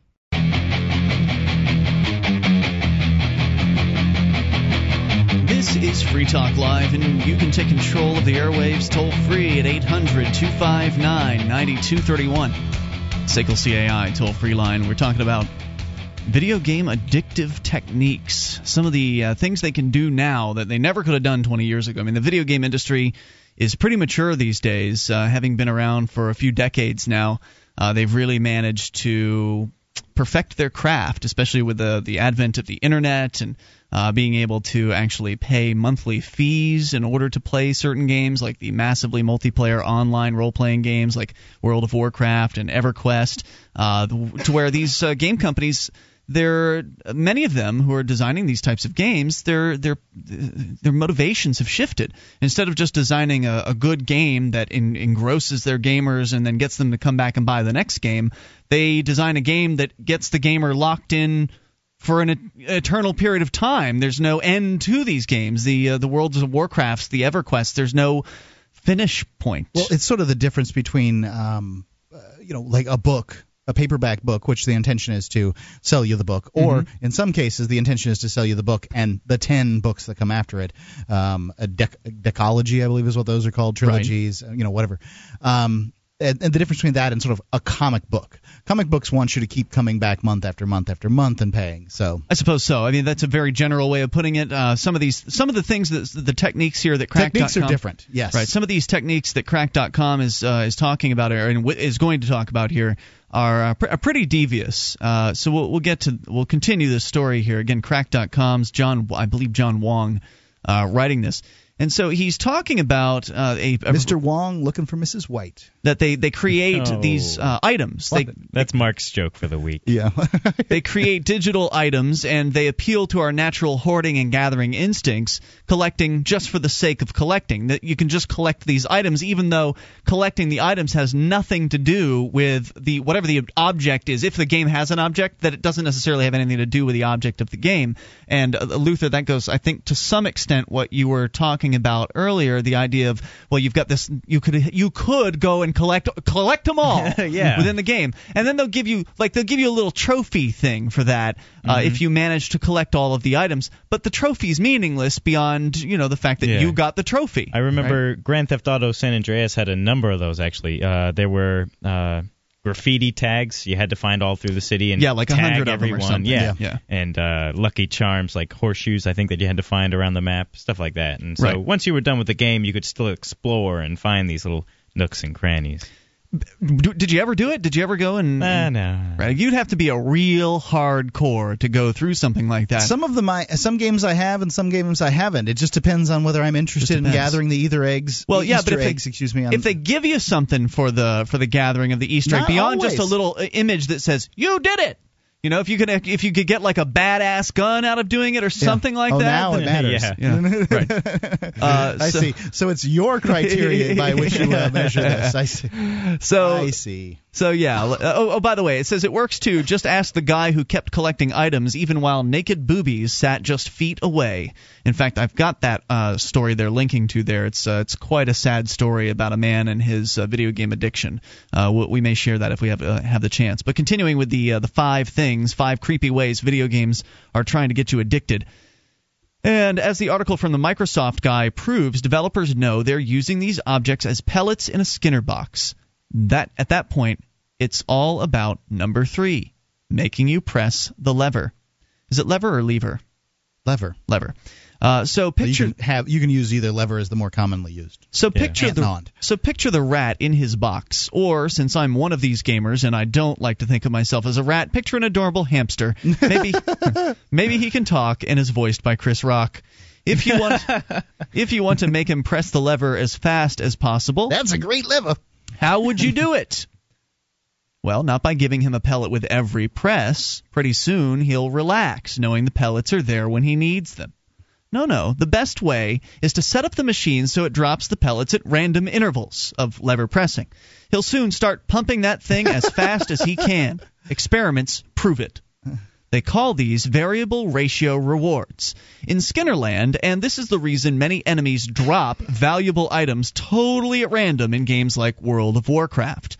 This is addictive in exactly the same way a slot machine is addictive. You can't quit now, because the very next guy you kill could be the winner. And you've invested all this time up to this point killing and uh, you know uh, eliminating um, these uh, the bad guys. So you know stopping now would be contrary to uh, you know your your best interest. You've you've right. put all the time in. It could be the next one, or the next, or the next. The Chinese multi uh, multi excuse me massively multiplayer online Z T Online has the most devious implementation of this I've ever seen, says Wong. The game is full of these treasure chests. Now get this. The treasure chest may or may not contain a random item. And to open the treasure chest, you need a key. How do you get the keys? Well, you buy them with real-world money, of course, like coins in a slot machine. So there are people in this Chinese uh, M M O that are literally putting cash into the game well, to get keys to open treasure chests that may not even have an item in it that is random. Wait a second. I understand that devious and everything, but um, this this is what these Facebook games do. You have the opportunity to uh, – of. Uh, I don't I don't think there's any opportunity to buy these favor points in this game I play, which is Castle Age, but mm-hmm. you can get them by buying from their advertisers. They oh. have they have uh, you know just ran you know apply for this credit card, get three hundred two favor points, and then mm. for either ten favor points or um you know it, it fifteen favor points or three uh th- three random tries for thirty-five favorite points or something like that, you get these chests, and these chests will open up and give you random stuff, and some of it's junk and some of it's good. And I've thought to myself, you know, if I'm going to apply for a credit card, this is the way I'm going to do it. Or I should cancel my Netflix subscription so that I can reapply for it right here. Wow. Or whatever. I mean, I've I've thought about these yeah. in, the, in the they've they've I've they've come into my mind daily, as consider consideration. And you play this game daily? It, it, yeah, at least daily. Okay. Uh, but that's not all. Z T Online does something that even the casinos never dreamed up. They award a special item at the end of the day to the player who opens the most chests. That is devious. Now, in addition oh, to the gambling man. element, you have thousands of players in competition with each other to see who can be the most obsessive about opening the chests. One woman tells of how she spent her entire evening opening chests. She managed to open over a thousand to try to win the daily prize. She didn't win, because there's always someone else who's more obsessed than you. So what's the problem? Are you picturing her sitting there watching her little character in front of the chest, clicking dialogue boxes over and over, watching the same animation over and over for hour after hour? If you didn't know any better, you'd think she had a crippling mental illness. How could she? That's funny. I pushed the button. How could she possibly get from her rational self to that Rain Man-esque compulsion? Well, B F Skinner knew. He called that training process shaping. Little rewards, step by step, like links in a chain. In World of Warcraft, you decide you want the super cool tier ten armor. You need five separate pieces. To get the full set, you need more than four hundred frost emblems, which are earned a couple at a time from certain enemies. Then you need to upgrade each piece of armor with marks of sanctification. Uh, sanctification, then again with heroic marks of sanctification. To get all of that, you must rerun repetitive missions and sit clicking your mouse for days and days and days. Boobies be damned. Once it gets to that point, can you even call that activity a game anymore? It's more like scratching a rash, and it gets worse. Become a Free Talk Live amplifier for just three dollars per month. You'll get perks, and you'll help us free more minds worldwide. Visit amp dot free talk live dot com. This is Free Talk Live. You can bring up whatever's on your mind by dialing in toll-free. eight hundred two five nine nine two three one. That's the S A C L C A I toll-free line tonight. It is Ian with you. And Luther. And Mark. Join us online at free talk live dot com. The features, they're free. And the features include various different ways for you to be kept in the loop about the show. Go to news dot free talk live dot com. You can access our updates list, our Twitter, uh, our Facebook page, all from news dot free talk live dot com. If you're thinking about buying a house or a car and your credit report doesn't look as good as you'd like to see it look, go to cleaning credit dot com. It is a credit repair law firm, and they help you with existing foreclosures, bankruptcies, judgments, liens, collections, late payments that are on your credit file. And the way they do it is they um, they will, for you, uh, dispute these items on your uh, on your credit file and get the ones taken off that, uh, for whatever reason, they don't feel like uh, disputing back. So go to cleaning credit dot com. That's cleaning credit dot com. They are part of the Better Business Bureau for more than six years and listed uh, number one in the Consumer Advocacy uh, Group of America. cleaning credit dot com. We're talking about a story from cracked dot com, which I think is, is really insightful. Uh, it's called Five Creepy Ways Video Games Are Trying to Get You Addicted by David Wong, one of the editors over there. Uh, he's talking about how in an article by a Microsoft game, not a, not one of the designers, but some sort of, uh, I forget the exact title of this person, but basically somebody who was uh, trained in psychology, uh, looking at games as though they were a Skinner box. It's, it's one of these boxes that they designed to put a little uh, rat into and have them press a lever in order to get Uh, pellets, things like that, and just kind of looking yes. at the, the different uh, incentives and things like that that go into that particular scenario. Setting us up as though we're all Pavlov's dog. Number two, we're on number two here, uh, keeping you pressing the lever forever. Now, the big difference between our Skinner box hamster and a real human being is that we humans can get our pellets elsewhere. If a game was really just nothing but a clicking a box for random rewards, we'd eventually drop it to play some other game. Humans need a long-term goal to keep us going, and the world of addictive gaming has got this down to a science. Techniques include easing them in. First, set up the pellets so that they come fast at first. Then slower and slower as time goes on. Levels that get harder and harder yep. to reach. That's because why you need more experience points to reach the yep. larger levels. That's right, why right. they make it very easy to earn rewards or level up in the beginning of a massively multiplayer online game. But then the time and effort between levels increases exponentially. Once the gamer has experienced the rush of leveling up early, the delayed gratification actually increases the pleasure of the later levels. That video game behavior expert at Microsoft found that gamers play more and more frantically as they approach a new level. So if you're getting closer to uh, your next level, then it's more likely that you'll skip a meal or you'll, you know, not go out and do something with your friends or whatever it is that might otherwise be calling to you because that level is... Uh, It's right around the corner. Yeah, yeah. yeah. Uh, eliminating stopping points. The easiest way is to just put save points far apo- uh, far apart. And I, uh, those games are f- frustrating to me, where yeah. you, you can't just save any old time you want to. You have to go by the game's scheduled checkpoints. Anyway, uh, or engage the player in long missions like World of Warcraft raids that, once started, are difficult to get out of without losing progress. But that can be frustrating for gamers. So you can take the opposite approach of a game like the new Super Mario Bros. Wii, where you make the levels really short, so it's like eating potato chips. They're so small on their own that it doesn't take much convincing to get the player to grab another one. And soon, they've eaten the whole uh, the whole bag. By the way, this is the same reason a person who wouldn't normally read a three thousand word article on the internet will happily read it if it's split up into list form. Are you ignoring boobies to read this? I've done my job. Play it or lose it. This is a real uh, crappy move. Why reward the hamster for pressing the lever? Why not simply set it up so that when he fails to press it, we punish him?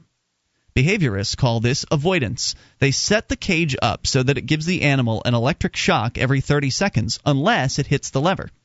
It learns very fast to stay on that lever all the time, hitting it over and over forever. Why is your mom obsessively harvesting her crops in Farmville? Because they wither and rot if she doesn't. In Ultima Online, your house or castle would start to decay if you didn't return to it regularly.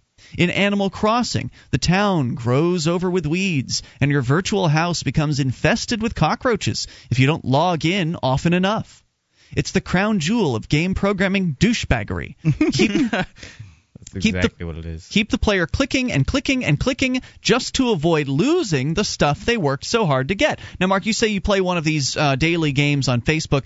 What's it called? King's Age? Uh, Castle Age. Castle Age. Do they have anything like this where the castle gets decrepit or something like that if you don't log in and play the game? Nothing that I can think of offhand, other than they they increase. They, you know, they have new. You wouldn't know. You log in every day, right? Uh, no, no, I, I, have, I have stopped for uh, for weeks at a time just to kind of okay. see what it was like, and yeah, essentially nothing. So there's no punishment for that. Yeah, there, there's no punishment. Um, but they do have. Uh, I, I would, I would, I would think that if you did it early on, then your character would be weak, and other characters would take all of its money or something. Well, so, you, yeah, there's the incentive to stash it. Or there's something. The incentive to compete with the other players. And, yeah. Anyway, all of the above, each of those techniques has a downside, and to get the ultimate addictive game, you combine as many as possible, along with the random drop gambling element mentioned before. Now, uh, they get the hamster running back and forth from one lever to another to another. So what's the problem? Well, we asked earlier if the item collection via obsessive clicking could be called a game. So that raises the question, what is a game? Well, we humans play games because there's a basic satisfaction in mastering a skill, even if it's a pointless one in terms of our overall life goals. It helps us develop our brains, especially as children. I and find this with, when I play video games is absolutely true. That that you are... I want to achieve the next thing. Yes. Uh, and to test ourselves without serious consequences if we fail. This is why our brains reward us with the sensation we call fun when we do it. Heck, even dolphins do it. This is why I haven't included games like Guitar Hero in this article. They're addictive, sure, but in a way everybody understands. It's perfectly natural to enjoy getting good at something. Likewise, competitive games like Modern Warfare two are just sports for people who lack athleticism. There's no mystery there. Everybody likes to win. But these hit-the-lever-until-you-pass-out from starvation gaming elements stray into a different area completely. As others have pointed out, the point is to keep you playing long after you've mastered the skills, long after you've wrung the last real novel experience from it. you can't come up with a definition of fun that encompasses the activity of clicking a picture of a treasure chest with your mouse a thousand times.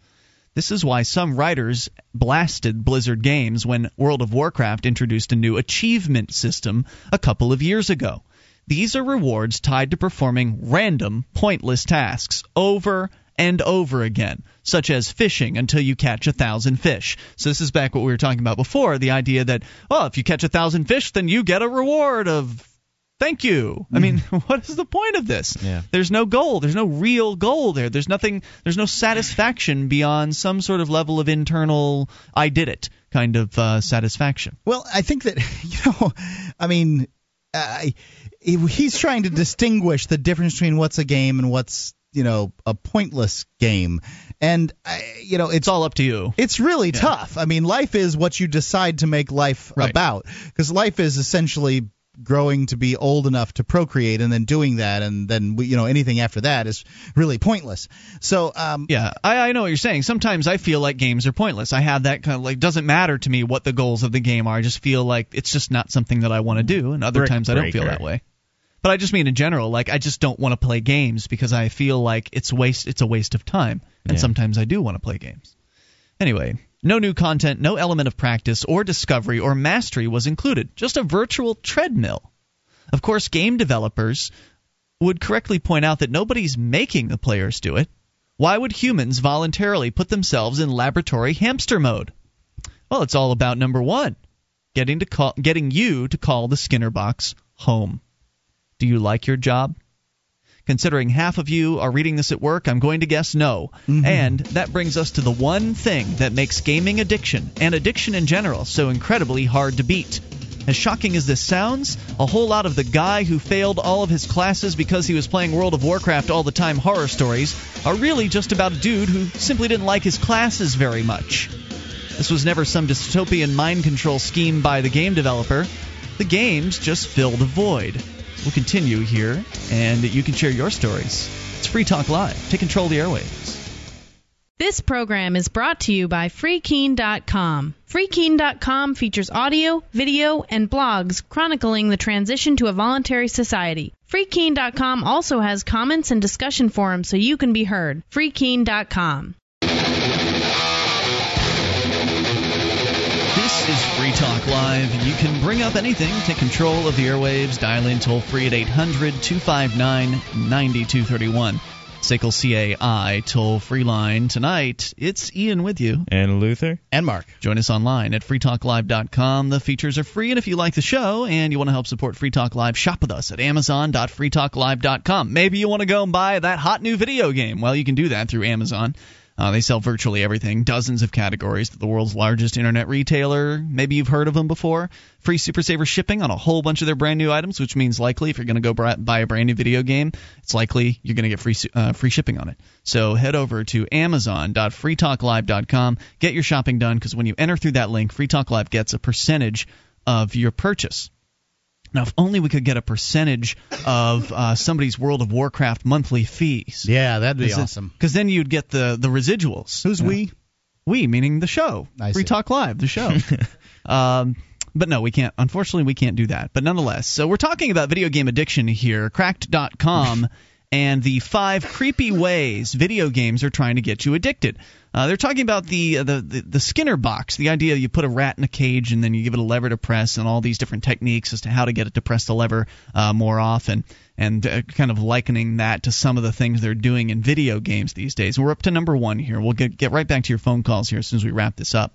Uh, so from cracked dot com, talking about addiction uh, being more related to gaming addiction, specifically more related to people that don't really like their normal lives.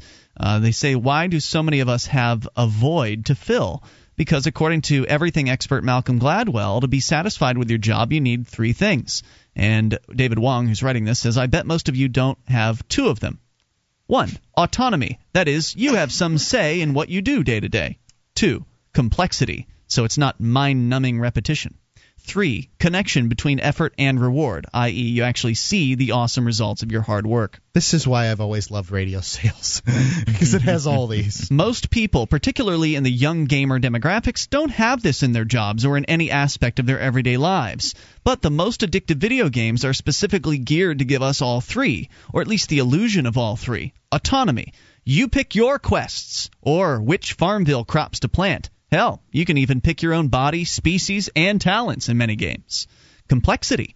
Players will do monotonous grinding, especially because it doesn't feel like grinding. Remember the complicated tier armor Frost Emblem dance that kept our gamer clicking earlier? Connection between effort and reward. This is the big one. When you level up in a World of Warcraft game, a plume of golden light shoots out of your body. This is what most of us don't get in everyday life. Quick, yes, tangible of golden light, that's for sure. They don't get quick, tangible rewards in real life. It's less about instant gratification, more about a freaking sense of accomplishment. How much harder would we work at the office if we got this and could measure our progress toward it? And if the light shot from our crotch? The beauty of it...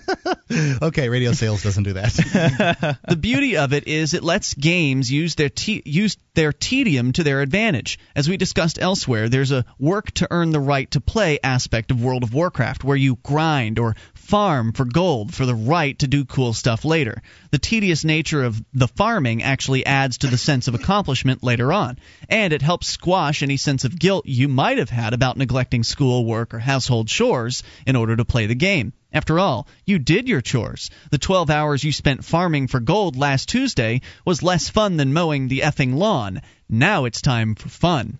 So what's the problem? Video game designer Aaron Hoffman said it perfectly. Addiction is not about what you do, but about what you don't do because of the replacement of the addictive behavior. She was talking about how the attraction of a simple flash game like Bejeweled depends entirely on how badly you want to avoid doing the work you have open in the other window. The terrible truth is that a lot of us begged for a Skinner box we could crawl into, because the real-world system of rewards is so much more slow and cruel than we expected it to be. In that, gaming is no different from other forms of mental escape, from sports fandom to moonshine. The danger lies in the fact that these games have become so incredibly efficient at delivering a sense of accomplishment that people used to get from their education or career. We're not saying gaming... Oh, I don't know necessarily. Uh, careers have stopped being repetitive. Um, I, I, I'm sorry. Or, yeah, have started just recently started being repetitive. Careers have just recently. No, no, no. But games are recent, as in the last, as of the last. But few he's decades. Claiming that people used to get them from their careers. These senses of. Uh, you know, accomplishment or I see whatever, what you're saying. And I'm I I don't know that that's necessarily true. Well, I think what he is he is saying is that it's it's a replacement for uh, for real life for, for people to escape into. I think it's a, uh, yes, it's escapism, yeah. Certainly the same way that uh, most things you know most things that are addictive are escapism. We're I, not saying I would agree with that. He says we're not saying gaming will ruin the world or that gaming addiction will be a scourge on the youth the way crack ruined the inner cities in the nineteen nineties. But we may wind up with a generation of dudes working at Starbucks when they had the brains and talent for so much more. They're dissatisfied with their lives because they wasted their twenties playing video games, and will escape their dissatisfaction by playing more video games. Rinse, repeat. And let's face it, if you think World of Warcraft is addictive, wait until you see the games they're making ten years from now. Yeah. They're only getting better at what they do. From Cracked dot com. Your thoughts are welcome at eight hundred, two five nine, nine two three one. You can also bring up whatever's on your mind. Bob is in North Carolina. Bob, you're on Free Talk Live with Ian Luther and Mark. Bob? Yes, um, I just wanted to talk about um, how my roommate, um, she is really into this World of Warcraft game. Really? Yeah. How into it? Um, ha- she'll skip work. Skip Oof, work. That's bad. Whoa. That's an addiction. Yeah. And in fact, um, you know, it's gotten to the point where she actually just got written up recently. Mm. At work. Um, and she plays the World of Warcraft, and she plays Second Life, her two games. And and and she has a boyfriend, too. Um, so I've got myself and her and her boyfriend, and we all live in the same apartment. Mm-hmm. And um, how does he handle it? Does he uh, sit and uh, observe, or does he find something else to do? Is he also he's addicted? Really, He's really upset about it. I huh. think it causes a tremendous amount of stress for him, like to the point where he even gave her an ultimatum where he said, it's me or the game, because he can talk to her, but she won't hear anything he's saying. You know, she's that into the game where she's actually like in some sort of altered consciousness. Well, it's just that you're you're focused on something, and it's hard to pay attention to someone who's speaking to you. I mean, sometimes before the show, uh-huh. I'll be sitting here doing uh, things on my computer, and uh-huh. Mark will be trying to tell me something that uh, he wants me to know about. And I'll just I'll have to tell him, Mark, I'm not paying you know full attention to you. If I'm not looking at you, there's a good chance I'm not uh, I'm not paying full attention. It makes me want to strangle him. Uh huh. Yeah. yeah. I can understand. So how long um, has this been going on? I mean, how long have you been roommates with this person? We've only been roommates a few months. But, did you know um, this when you got into it? She's been doing this for a while. So did you know when you got into the roommate situation that she was like this? Um, I really didn't. And I gotta say it's kind of weird because she's not very social. Does it affect you, know? you in any way? Um, is she paying the rent? Is she skipping out on bills, that kind of thing? Um, well, I don't know. That may be what's going to happen. How long has this been going on? How long have you been with her? Well, she's... She's been skipping um, just a few months. You know, we've been roommates. It's, um, her her uh, boyfriend is my cousin, mm-hmm. and so I've been friends with him. I'm just getting to know her, actually. I see. And uh, so it's kind of it's kind of different. Um, when do you see when do you see her and she is not playing World of War, Warcraft? Um, I when I see her not playing that game, yeah. I see How her often? playing my, my Xbox.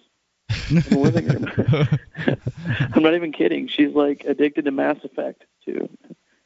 So when is she not playing a video game? Like, she does she take a break for a shower every so often? Maybe to go see like Avatar. Wow. You know, she's ate up in three D.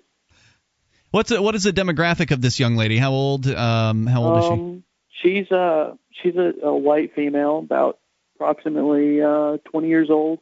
twenty-two maybe. Is she in college? Uh, is she, has she um, completed She's not school? in college. She graduated high school. Mm-hmm. She wants to go to college, but, you know, she can barely, you know, oh, she... hold her job down. Yeah. I mean, because this game is apparently so demanding of her time. Wow. Yeah, what wow. else can you say to that? I mean, yeah. yeah. And I, I can tell you that the, this is not too uncommon. Uh, it's really...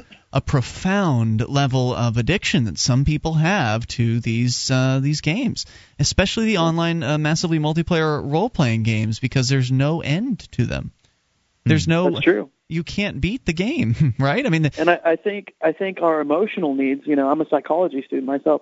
I think our emotional needs that we would ordinarily seek other integration with people in real life.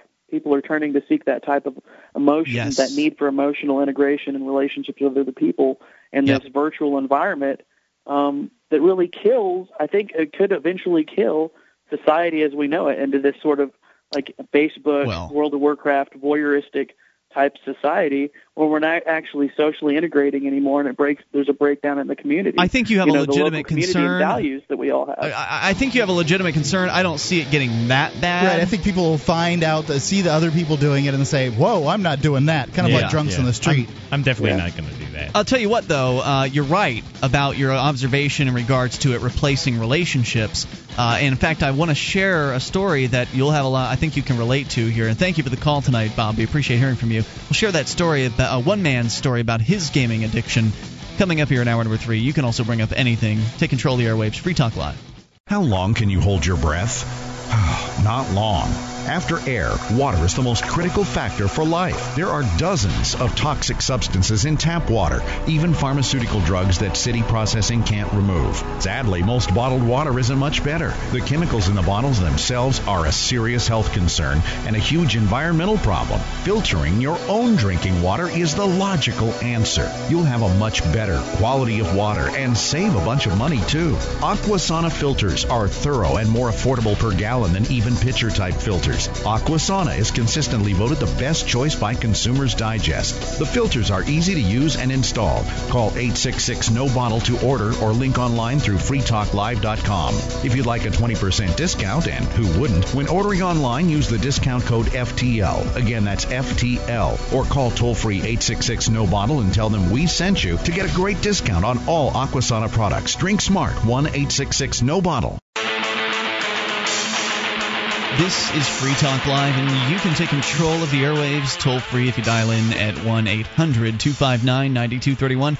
You're welcome to bring up uh, whatever might happen to be on your mind. You can talk about video game addiction. That's been the, the topic of discussion for the last hour here. Tonight, it is Ian with you. And Luther. And Mark. Join us online at free talk live dot com. The features are free, so enjoy those on us. Again, that's free talk live dot com. We give them to you free to get you hooked, so you'll start... becoming Free Talk Live amplifiers for and three bucks a month. Pump that pellet.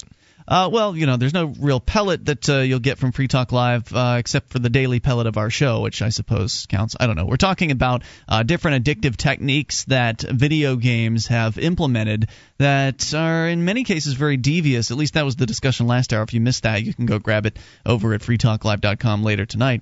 Um, but there's a story from Kotaku dot com that I just thought was probably the I think it's it's a perfect example, the pinnacle of the someone's video game addiction, or the the, the zenith, uh, the the possible the the, the highest possible uh, example of what can happen to somebody, or lowest, I suppose, possible example of what one's life can be like when one is addicted to these games. It's pretty scary. So I'm going to share this with you here, and if you can relate, call in, share your story, or bring up anything. eight hundred two five nine nine two three one. Story is called, I Kept Playing, The Costs of My Gaming Addiction. I hated level forty, she said with a sigh. It was the first time we'd spoken in eight years, and she'd never forgotten the night I spurned her advances in favor of gaining a level in EverQuest. Wow. During the course of my tenure at Kotaku, I've referenced my days in EverQuest on many occasions, but I've never elaborated on went, on what went down back then. Recent events in my life have brought that period to the fore, and I've decided to share my experience with our reader, uh, readers. And Kotaku, by the way, is a gaming website. In November of two thousand, my life was going well. I had a lovely girlfriend, a serviceable vehicle, and a job that paid more than enough for me to survive while catering to my increasingly expensive video game habit. Within four months, it would all be gone. Jeez. At the time, I was sharing an apartment with a friend of mine named Dustin. Dustin was a great guy, but he spent his entire downtime sitting in front of his computer, playing a video game called EverQuest.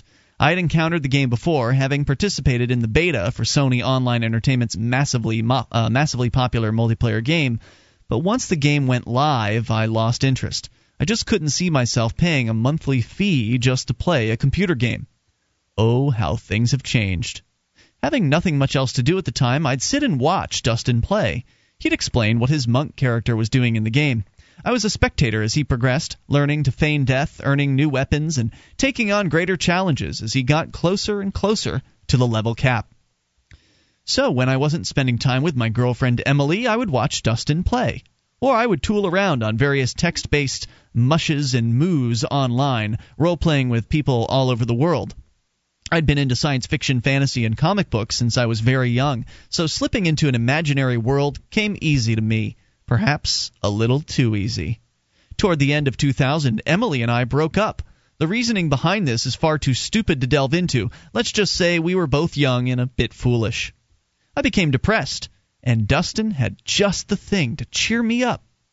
The Scars of Velius expansion for EverQuest came out in December of two thousand. My roommate, perhaps tired of my moping over my lost love, picked up a copy of the game for me as a Christmas present. I installed it. How kind of him. Created a half-elven bard, and soon our apartment had two guys in the living room at all hours of the day, faces bathed in the glow of monitors. Within a week, the game that had uh, that hadn't affected me at all nearly two years previously had become an important part of my life. Soon, it would become my life. If I wasn't asleep or at work, I was playing EverQuest. The former was becoming a rarity. I would go into work, and I would still hear the sounds of EverQuest orcs in my head. All I had to do was close my eyes, and I was speeding through the greater Fadark zone, killing pixies and turning in quest items. In January of two thousand one, a man with a tow truck came to my place of employment and took my car away. I had fallen behind on payments without realizing it, and Nissan had decided they wanted my Sentra back. My first thought as I watched the tow truck drive away was how many hours walking to and from work would take away from my EverQuest time. Oh, God. I worked at a company called franchise opportunities dot com.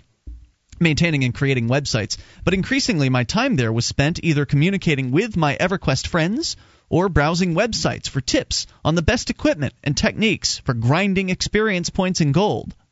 It was impossible for my coworkers not to notice. In February of two thousand one, Joseph Lunsford, the owner of the company, called me into his office. "It wasn't an easy decision," Lunsford told me this month when I went to see him and talk, uh, talk to him about the person I used to be. You were... You were amazingly bright. I was convinced there wasn't anything you couldn't do. You showed so much promise, but your interest in work just fell off. Projects started taking longer to get done, and it was obvious your head wasn't in it. You left me no choice.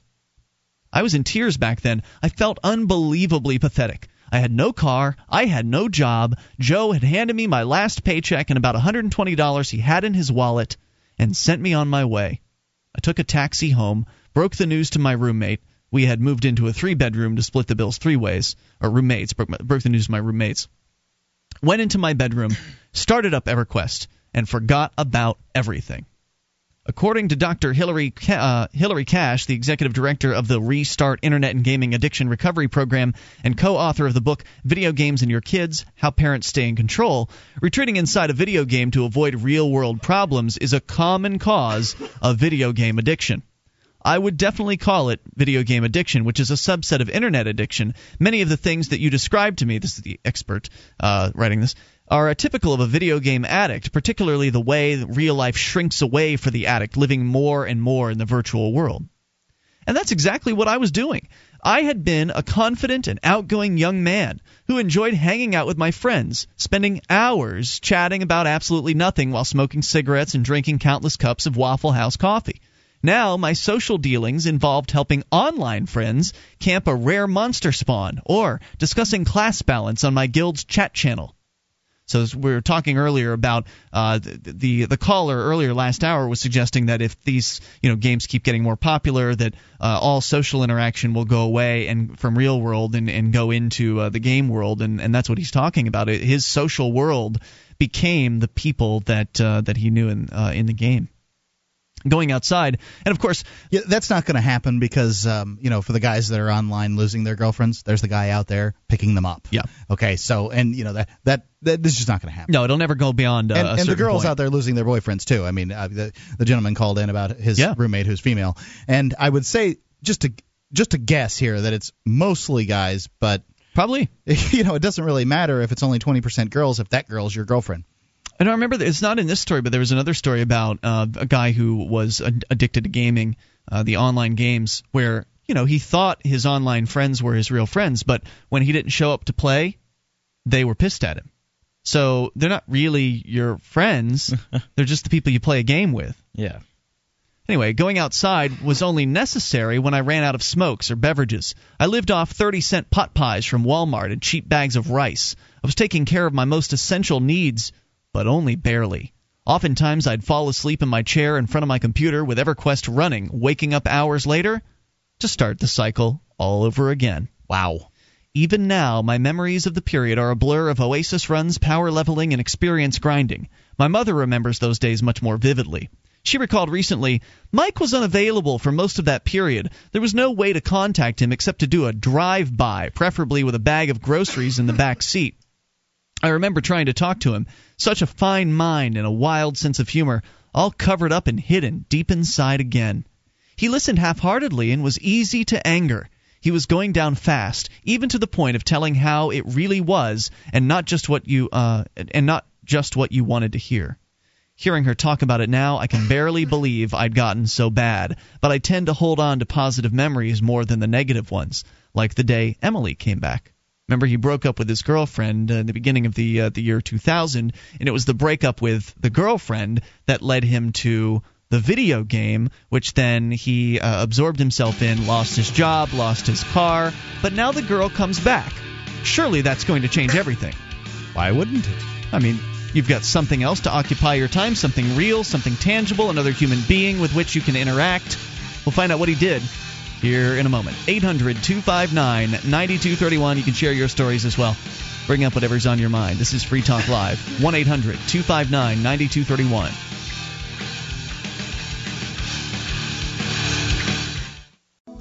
this Your Family Today tip is brought to you by Nestle Juicy Juice, creators of the Juicy Juice Brain Development and Juicy Juice Immunity Fruit Juice beverages. For more information, visit us at juicy juice dot com. When it comes to staying healthy, the digestive system is a great place to start. It's seventy percent of the immune system. Look for kid-friendly foods that are high in fiber, like popcorn and yogurt. Prebiotic fiber helps the good bacteria in the gut flourish, while simple sugars like high fructose corn syrup only help the bad, leading to bloating and discomfort. For more tips like these, visit us at parenthood dot com slash your family today. This is Free Talk Live, and you can take control of the airwaves. Bring up whatever might have to be on your mind. Toll free at eight hundred two five nine nine two three one. Free Talk Live is brought to you by the Free State Project. Your best chance at achieving liberty in your lifetime? It's right here in New Hampshire with hundreds of other like-minded, liberty-oriented people. Soon to be thousands. We've got almost eight hundred people that are here in New Hampshire as part of the Free State Project.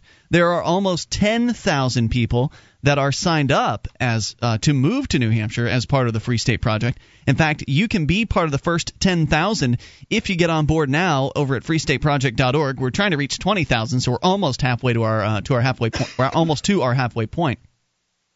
Uh, the current count is at nine thousand nine hundred ninety-four. We are six participants away now from Let's get that tonight. Getting to ten thousand. I don't know how, um, Mark, I'm, I'm not sure how accurate the clock is. I don't know if they if they calculate it on a once-a-day basis or if it's done on an instantaneous basis. I'm not positive on that. I So even if we did it tonight, it may not show up till tomorrow or something like that. So I'm not, I'm not exactly sure how it works. But nonetheless, the clock or uh, the counter has uh, continuously been rising over the past few weeks. And uh, so come on board. Get, be, be part of the first uh, first ten thousand. Join the Free State Project at free state project dot org. And join us for the Liberty Forum coming up in less than a week's time. At uh, this time next week, Mark, you're going to be broadcasting live from the New Hampshire Liberty Forum. I think Gardner Goldsmith will be joining you for uh, for that particular broadcast. And it's going to be a lot of fun. There's so much to do at the Liberty Forum. It's a great convention-style atmosphere, lots of guest speakers and panel discussions, dinners, after-hours parties. It's a good time. So please head on over to free state project dot org slash liberty forum. It's not too late to get registered. You can also use our discount code F T L to save ten percent. That's uh, free state project dot org slash liberty forum. Luther, you made it out to the Liberty Forum last year, right? I did, actually. It was my first big uh, event in New Hampshire. That's that, that's right, because you'd moved up to the Northeast, right? But I you moved, spent some time in Maine for a while. Yeah, I had to move over to Maine. I got a job out that way, and I was uh, kind of just roughing it by myself. Uh, actually, I knew another Free Stater in Maine, and t- the two of us would get together and have the Free Staters of Maine meetings every once every other weekend or so. So what did you like the most about the Liberty Forum? Um, I guess just uh, meeting meeting all the other people who were into it, you know, who were liberty-minded the same way I was. It was very uh, good people. Oh yeah, absolutely. You know, it was eye-opening. Really, it just I, f- I went home and I was I was just felt so good, and I I was in such a great mood. And then maybe a week or two later, my boss called me up and he said, "Hey, there's an opening at the uh, New Hampshire uh, branch. Did you want to transfer?" Oh, nice. Still? Of so, course. Yeah. Uh, let me think. Yeah, that's great. Uh, and it is a great group of people, and that's got to be the best part, I think, about the Liberty Forum is the the camaraderie, the getting together, the socializing with other like-minded folks. And, uh, you know, these are relationships that if you're part of the Free State Project and you're planning on moving to New Hampshire, these are relationships that uh, you're going to start here and, and pos- possibly last for the rest of your life. Yeah. So uh, it's really a great movement. Anyway, free state project dot org. So we're sharing a story from Kotaku dot com, K O T A K U dot com, where one of the uh, the writers for the website is really digging deep here and uh, sharing from the heart a personal experience that is really sad. Uh, he was addicted to EverQuest. He got hooked on it after he broke up with his girlfriend uh, in the year two thousand and subsequently lost his job because he was thinking about and work doing EverQuest things at work. Wasn't playing, but like, you know, going to EverQuest forums and, and uh, chatting with his buddies from EverQuest and things like that uh, while he was at work. So he lost his job. He was so engrossed in the game that he lost his car. They repossessed his car because he missed payments. He didn't even realize it. He was so oblivious to the the real world, he was just enveloped within this game. So we left the story off where his girlfriend shows back up in his life. His ex-girlfriend, Emily, shows back up in his life. He says, "It was three months after I was fired that Emily decided to give us another chance. I wasn't the same man she had been with before. I was relatively skinny, and my hair had grown ridiculously long. As we lay curled up in bed one evening, she commented on how my belly had disappeared, which tickled me to no end. It seems perverse to me now. It wasn't as if I'd been dieting or exercising. I was taking pride in my own malnourishment. My existence slowly started gaining some semblance of a real life again. Emily went out one afternoon and brought me a stack of job applications, which motivated me to go out, get my hair cut, and go to my first job interview at Fast Signs down the street. Looking slightly more human and feeling more alive than I had in months, I got the job on the spot. It was amazing how fast things had turned around. Unfortunately, it would not last. In an odd twist, my EverQuest friends were now worried about me. I hadn't been around, and they missed my sense of humor and my enthusiasm. My ability to twist four bard songs at a time didn't hurt either. These people needed me. I was important to them, and I couldn't let them down. Looking back, I can't believe I missed the irony there. So I started playing EverQuest again. At first, it was only on the nights that Emily couldn't make it over. But soon I was back to my regular play schedule, every waking hour. I was regularly late to work and called in sick at least once every two weeks so I could stay home and play. You know, the government at some point is going to regulate these games. Then came... They'll have guys like this talking, telling their story at the, the Capitol building. I couldn't handle it anymore because I was out of control. Don't give them any ideas, Mark. You know they listen to the show. The woman I had once told was the love of my life was sitting undressed in my bed, not a foot away from my computer desk, begging me to join her. And I kept putting it off. I was so close to level forty. I could taste it. Incredible. I was in the Dreadlands, killing large enemies back and forth, killing them slowly with my bard songs. I still remember the urgency I felt, along with the annoyance that this woman was trying to keep me from reaching my goal. Vile wench. Couldn't she understand how important this was to me? Yeah, it wasn't important. She had certainly tried. Back then, she said, I just figured I was dating a gamer, and that's how it was going to be. She told me recently. I hadn't dated many guys at that point, and my older brother was the same way. He worked, came home, and played video games. Eight years later, it became obvious that my lack of attention toward her weighed far more heavily than either of us had suspected. One morning in late September of two thousand one, I called my job and quit. Whatever justification I had for this at the time doesn't matter. The reason I quit was because I was tired of making excuses for being late, and I just wanted to play EverQuest. Emily and I had grown further apart. During my time at Fast Signs, I purchased an old car for my sister, only to discover I couldn't get insurance for it due to my driver's license being suspended over a previous ticket, ironically issued for driving without insurance. Rather than actively working to fix the problem, I slipped deeper into depression. I would let Emily take the car, driving it with a tag applied for plate on the back, but wouldn't go anywhere with her for fear of being pulled over and sent to jail. Instead, I'd stay home and play EverQuest. The last time I would see her, until two thousand nine, was two days after her birthday in early October. I had to let her take the car to her party, or yeah, I had let her take her car, the car, to her party, but refused to go with her. She reacted by keeping my car for two days without contacting me. I responded by telling her to return the car and the keys and get out of my life. She did just that. And I kept playing. December rolled around again. One year after I had taken my first steps into EverQuest's world of Norath, until and I had completely changed. I went from being a strong, independent person to a gaunt, unshaven, unshowered recluse, completely withdrawn from the outside world. My roommate, once one of my greatest friends, was threatening to throw me out of the apartment if I didn't find a job. But I had absolutely no motivation.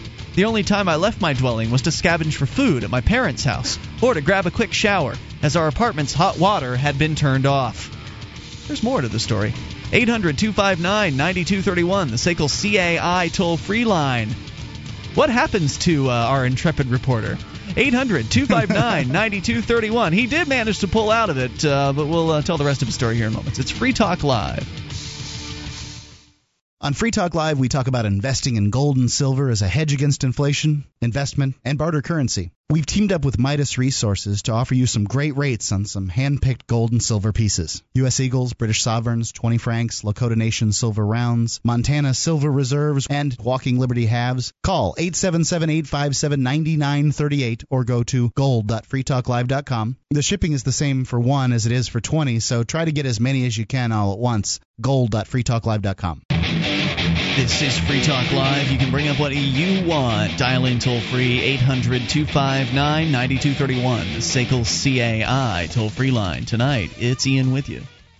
And Luther. And Mark. And you can join us online at free talk live dot com. Features, they're free, and they include the archive. So if you missed a moment of the show, just click download. You can have all you want. Completely free at free talk live dot com. In fact, in our podcast, they go all the way back to January of two thousand nine. So enjoy free talk live dot com. We're talking about video game addiction here. We'll get right back into your phone calls, wrapping up the story from Kotaku dot com.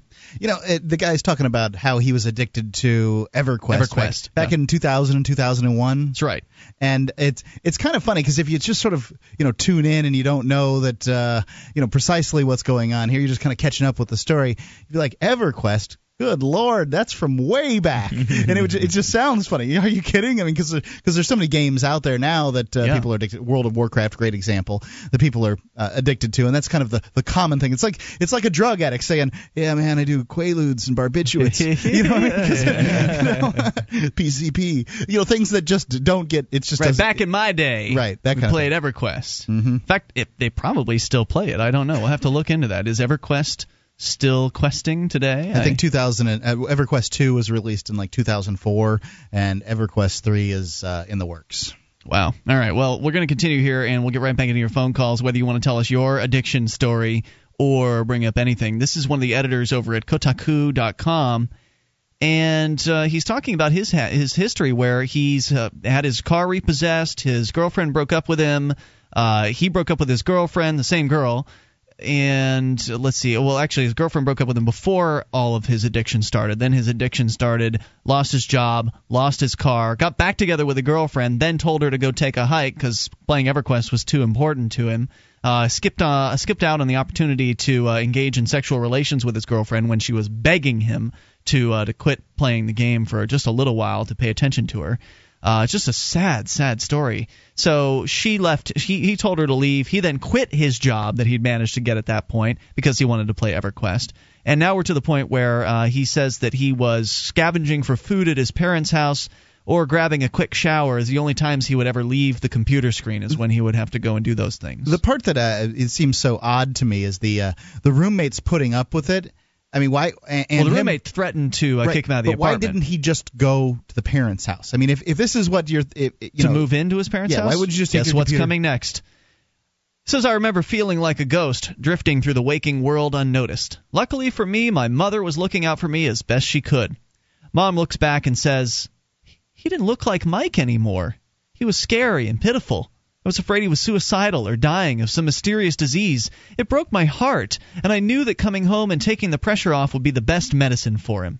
And so, on January first, two thousand two, at the age of twenty-eight, I moved back in with my parents. It wasn't an instant cure for my addiction. As soon as I convinced them to let me order D S L, I was back online again. But something had changed. I started spending more time hanging out with my parents and less time sitting in front of my computer, uh, staring at little computer people doing little computer things. I had responsibilities. I had a support system. I had a stable platform to launch myself from instead of the quicksand I felt I'd been standing in before. Within two months, I'd found myself a job at a local gas station. Later that year, I started speaking with Joe Lunsford again, his old boss, Uh, providing myself through contract work, or proving myself, rather, through contract work, until he decided to hire me on again in two thousand three. So I once again had a job, a girlfriend, and eventually my own apartment, sans roommates. And that's where I was in two thousand six when Brian Crescente conta- uh, contacted me and asked me if I wanted to write for Kotaku. And that's where I am now. It would be easy for me to pin my problems on EverQuest, and society in general would accept that without question. I could say I fell prey to an addictive video game that nearly ruined my life, but I would know that that wasn't the case. I hid. I ran from my problems, hiding away in a virtual fantasy world instead of confronting the issues that might have been easily resolved if I had addressed them directly. As far as I'm concerned, the only thing Sony Online Entertainment is guilty of is creating a damn good hiding place. It was my responsibility to control how much I played, and the uh, the Sony spokesperson I contacted regarding my story agrees. The Sony rep said, EverQuest is a game. The majority of the hundreds of thousands of subscribers play the game in moderation, enjoying the gameplay as well as the community interaction the game provides. As with any form of entertainment, it's the responsibility of each individual player to monitor his or her own playing habits and prioritize his or her time as necessary. It's not our place to monitor or limit how individuals spend their free time. Doctor Hillary Cash agrees as well, though she suspects the game developers are actively engaged in trying to make their games more addictive. She says some some blame can be laid at the feet of developers making a conscious effort to make their games more addictive, as we talked about in the second hour of the program. It's analogous to the tobacco industry trying to make tobacco more addictive. It works to their benefit. That having been said, it's up to the individual to take responsibility for how they play. During our conversation, Doctor Cash also likened gaming to gambling. Some people can walk into a casino, lose five bucks, and call it quits. You have to know your own limits and be conscious enough of them to know when you're in danger of going too far. My own solution to my potential for M M O addiction is rather simple. I've managed to turn a habit that once interrupted my work into something I actively have to do for work. It's no longer escapism if I am doing my job. Perhaps I'm fooling myself, but if I'm going to be that gullible, I might as well take advantage. As for Emily, she's sitting behind me as I type this, playing Peggy. I'd ask her to come to bed, but I know how important getting to that next level can be. So she came back to him after uh, after all that. I don't know what Peggy is. Some game. Apparently. Yeah. So just thought that was a uh, probably one of the most sad and revealing stories of video game addiction I think I've ever come across. And the last time we talked about this uh, topic on the on the show, it was like pulling teeth to try to get somebody who, of our relatively technical, technically oriented gamer geek audience, uh, I mean, our, our internet listeners well, are likely gamers, to, uh, to to actually tell us one of their stories. So yeah, uh, I figured we'd go with this one. And not only do you have to have had the experience, but you have to be good at telling the story. In this case, this yeah. guy's a good writer oh, yeah. and a good storyteller, and that's why this story is so good. Not only did he have the experience, I mean, you know, when you look at all these uh, these guys that have been drug addicts or ex-convicts or whatever, mm-hmm. there's there's only a few of them that are out on the speaking tours, going to churches and right. uh, you know, youth groups and things like that, talking to people about their their issues. Why? Because those guys can tell a story. So we go to your phone calls here. We can come back to video game addiction uh, or, or whatever. Dino is in Oregon. You are on Free Talk Live. Hello, Dino. Dino, rocking out in Oregon. Dino? I think uh, we'll just put him back on. Is there any chance that's the theme song from EverQuest? Yeah, that might. I don't know what that is. I have no idea yeah. either. So certainly, a, it sounded video gamey though, didn't it? It did. Yeah. All right. So eight hundred, two five nine, nine two three one. So uh, have you guys been hooked on something recently? Because I have. I was hooked on uh, Fallout three, which is a. It's not an online role-playing game, but it is a role-playing game, and it's of the uh, the non-linear style. So you're in this huge gaming world where there are all kinds of different things uh, that uh, that you can go out and do. And I literally poured about forty hours into that game in a one-week time frame. Wow. Yeah. yeah. Was, I, I worked that much. Yeah. Exactly. well, exactly. I mean, but you. That's that's your personality when it comes to games, though. You'll you'll get the game, you'll conquer the game, and then you go back to doing your normal life. Yeah. And you, you can do that. You'll put months in between games, whereas I generally play video games every day, but I don't play right? them that much. Um, you know, if I put an hour into a, into video games in a day, that's a that's a big day for me. There are times, there are weekends when I say, you know what? I'm getting immersed, and I'll, yeah. you know, not shave, not bathe, um, frozen food it, and just, you know, for I'll pl- I can play for eight or ten hours, right? But I won't. But I would never put that in front of. Like, rarely would I do that to, to put that in front of work. That would be a, an extraordinary circumstance. Sometimes maybe on a Friday afternoon when people don't want to get calls from salespeople mm-hmm. anyway. So. You know, like, yeah, eh, whatever, play video game. No, no, I uh, I have Brick Breaker on my phone, and uh, I really want to beat my friend's high score, and I'm so close, but uh, I don't know. I don't Doesn't dedicate. Doesn't sound too profound. Yeah, I don't, I don't dedicate that much. It's Brick Breaker. I mean. Yeah, I don't find that phone games are really engrossing uh, or interesting to to me at all.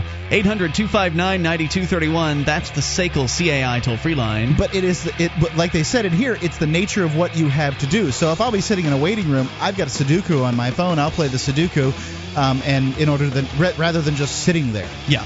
That makes sense. More coming up here in the remaining moments. Enough time for your calls. Share your gaming addiction stories or bring up absolutely anything in the remaining moments of Free Talk Live, eight hundred, two five nine, nine two three one.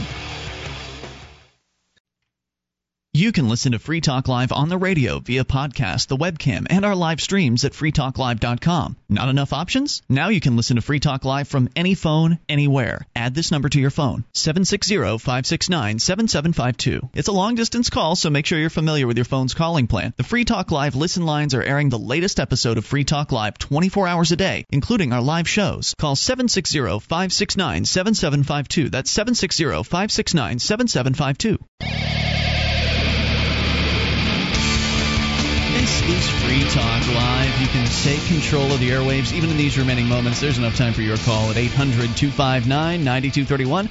We've been focused on uh, gaming the last uh, couple hours of the show, talking about the addictive techniques that gaming companies are using, uh, putting into their games these days to get you to play longer and uh, and put more money into the games. There are also, we've been talking about a video game addiction and some of the uh, the consequences. Uh, we st- told a lengthy story from one of the editors over at Kotaku, or one of the writers there, uh, Kotaku dot com, where his life basically wasted away, lost his girlfriend, his car, his job, and uh, literally was wasting away uh, playing this uh, this game EverQuest. And actually, we were looking around during uh, the break there, and uh, because I was curious, is is EverQuest still going? I mean, EverQuest is kind of the first game of its type. I mean, there were games before EverQuest. Uh, they, they were called Moos. They're basically text versions of EverQuest, uh, where people could get together online in a little text universe and go mm-hmm. around and kill beasties and things like that. And so EverQuest was kind of the first uh, graphical representation of one of these games. And Ever- EverQuest came out back in nineteen ninety-nine. According to Wikipedia, there have been sixteen expansions available for purchase since then. And the last uh, last one that came out was just a few months ago in, uh, I think, December or October or something like that of two thousand nine. So this game has been uh, expanded upon and continued Seems for to have a some decade. Staying power, huh? A decade! I mean, what kind of games can make that can make that claim? I mean, I don't know if they have uh, upgraded the game engine, and so the, the the game looks like it's from two thousand nine now. That wasn't made clear to me. But, oh, it has to. But the game itself has uh, has it's still Lived going. On. I mean, that's to me that's incredible. Well, the, I, the game is not much cheaper than a new video game anyway. I mean, I, I think I think uh, EverQuest costs twenty dollars or something like that, and you can get yeah. a game in the store for they. Certain most of them come out. The big ones come out at fifty, and then work their way down to twenty. Sure. When I buy them, they're generally sitting at twenty, um, or a smart way to do lower. It. But well, you know, um, I, I th- those are for kids who's they're spending their parents' money for yeah. fifty bucks a piece, but um. You know, so they, they get the money from the video game up front, and then they get a monthly residual. Right, of ten bucks a pop, I think, is what it, it costs at least usually for most of these games per so, month. And, and you know, there may be a sign up fee on top of that. I don't think so. I think usually, you know, you pay ten bucks, you you're in for a month, and then you well, pay ten bucks again and again and again. Whatever. It's, but imagine it, that for ten years. Right. So what I'm I'm saying here is, of course, they've upgraded it. Um, if you can if you can buy, uh, you know, an, an amazing game like God of War two, yeah. uh, which is that's P S two. I have I you know I don't have a P S three. Um, you know, if you can buy an amazing game like that for forty bucks, then for twenty bucks, and then a monthly residual of ten dollars a pop, of course, EverQuest better be the you know top of the line stuff. Now, it seems pretty unlikely, as is World of Warcraft, I'm sure. It, it seems pretty unlikely that anybody will be would have actually played EverQuest for all ten years, but they must be out there, right? I mean, you're sure. talking about well, it's it's like twelve hundred dollars is what you'd be spending if you played every month. Uh, there for... are people out there that have, uh, you know, people value their accounts. There are people yeah. that have old A O L accounts and they want to keep it just because they've got the, mm. you know, some address they like. How about the people with the uh, the Rhode Island and the Delaware uh, license plates that are the low numbers that they want to keep? You know what I'm talking mm. about? Yeah. Just this this sort of uh, this this I was a f- one of the first members of the club. Yeah, I was there whatever first. It is. Yeah. I remember I was in prison and excited that I was the guy who had been there at that prison the longest. Really? I would tell anybody wow. who would listen. I, mean, I mean, talk about being excited about something you don't want to be excited about. Talk about a dubious title. Yeah. Uh, it, people are that way, though. So, you know, if you're if you've been doing EverQuest for nine years, you're not going to stop your subscription. You're going to keep no. going even if you don't play that often. The toll-free number here is eight hundred, two five nine, nine two three one. So I, I can understand uh, where this and I, uh, where these people are coming from with the, the gaming addictions. Like I said, I, I was just playing a game not long ago where I, I poured the hours in. I, I finished playing that game a, a week late, a week after I got it, and I, I got to the ending of the game. And it's one of those games that's nonlinear, so there there is an ending in the game, but you don't have to go to it. Like, I could have just gone and done other things in the game and never gotten to the ending if uh, if I didn't want to. But I did go and pursue the ending, and once the, once the game ended, I dropped my interest in it, and I haven't picked it up since then, even though I did get an expansion for it, and I could go back in and do all kinds of other things in the game. Just, you know, I put it down and dropped it. But while I was playing it, it was profound for me. Like, I would sit there during the overnight hours because I was managing to actually get some work done, too, believe it or not. Yeah, that's um, the time you were adding a lot of stations. Yeah, I was doing fairly well. So right. It's like I wasn't, I I'm wasn't not going to hang my, your skin out to dry yeah, if you're getting stations. I wasn't beating myself up too bad uh, for this, but... You know, there was one night where I said, all right, I'm going to go to bed at three a.m. I'm going to bed at three a.m. And I didn't get into bed until six. You know, it was just Ooh. like, it, it, there's that's that's an addiction, right? Because uh, you you gave well, up what you had intended I don't think in order to play the game. I think that uh, I, I, I think that. You know, it, you it requires a series of bad decisions to get to an addiction. It was night after night after night that I was uh, one night. Right. If it, if it was the weekend, I'd be up till eight a.m. Yeah. Wow.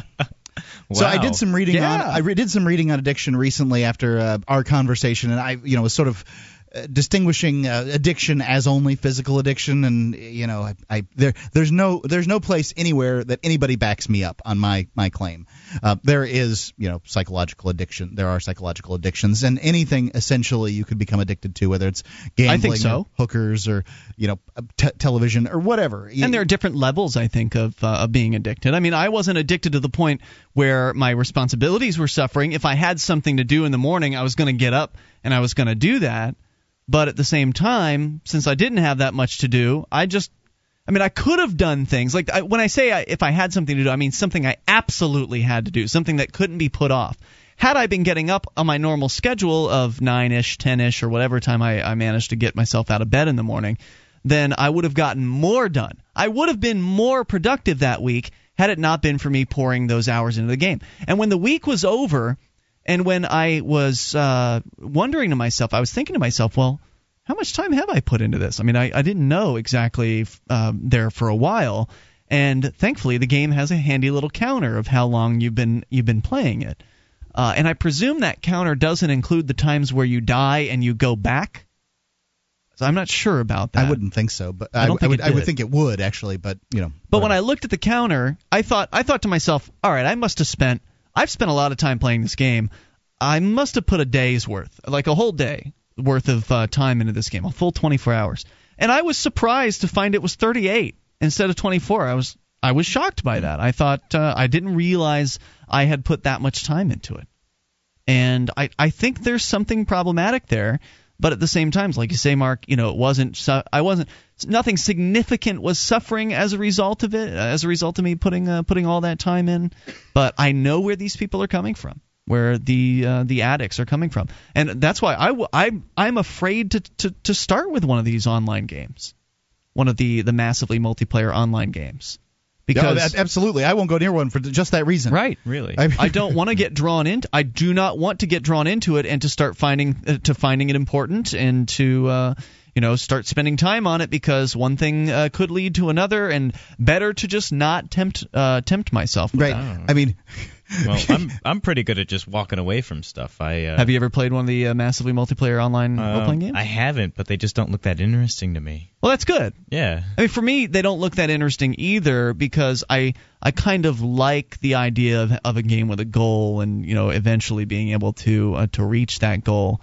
So for me, it's not really something that uh, that uh, that I've been interested in. But there was one that came out a while back. There was like a Matrix online game, and I've always been a fan of oh, the, yeah, the Matrix uh, movie series. And that was the one time I was tempted. I was like, ah, I've never played one of these online uh, role-playing games. And I was tempted. I was like, yeah, the Matrix is cool. I'll give maybe I'll give this one a try. But I managed to uh, to to not do it. and find other things to spend my well, time. Well, um, Star Wars has this uh, game called Battlefield two, and it's you're a stormtrooper or a rebel soldier. It's a war game, though. Yeah, and, and yeah, you, it's you a go shooter game. First person. It's not first person. No? It's third person. You, okay. You're up over the shoulder, unless you want to yeah. be first person. And it has a choice. It's like a capture the flag type game. Uh, they have several different varieties, but uh, yeah, you go um, not unlike that. Yeah. Um, and I I've. Th- that one particular game I play a lot. I am really good at that one game, and I've always thought I should go and play online, but I'm, yeah, no. Well, that's what those games are all about, yeah. is playing the the, the the the shooter games are all about playing online. I mean, uh, yeah. it, maybe for you, not well, for me. With strategy games, uh,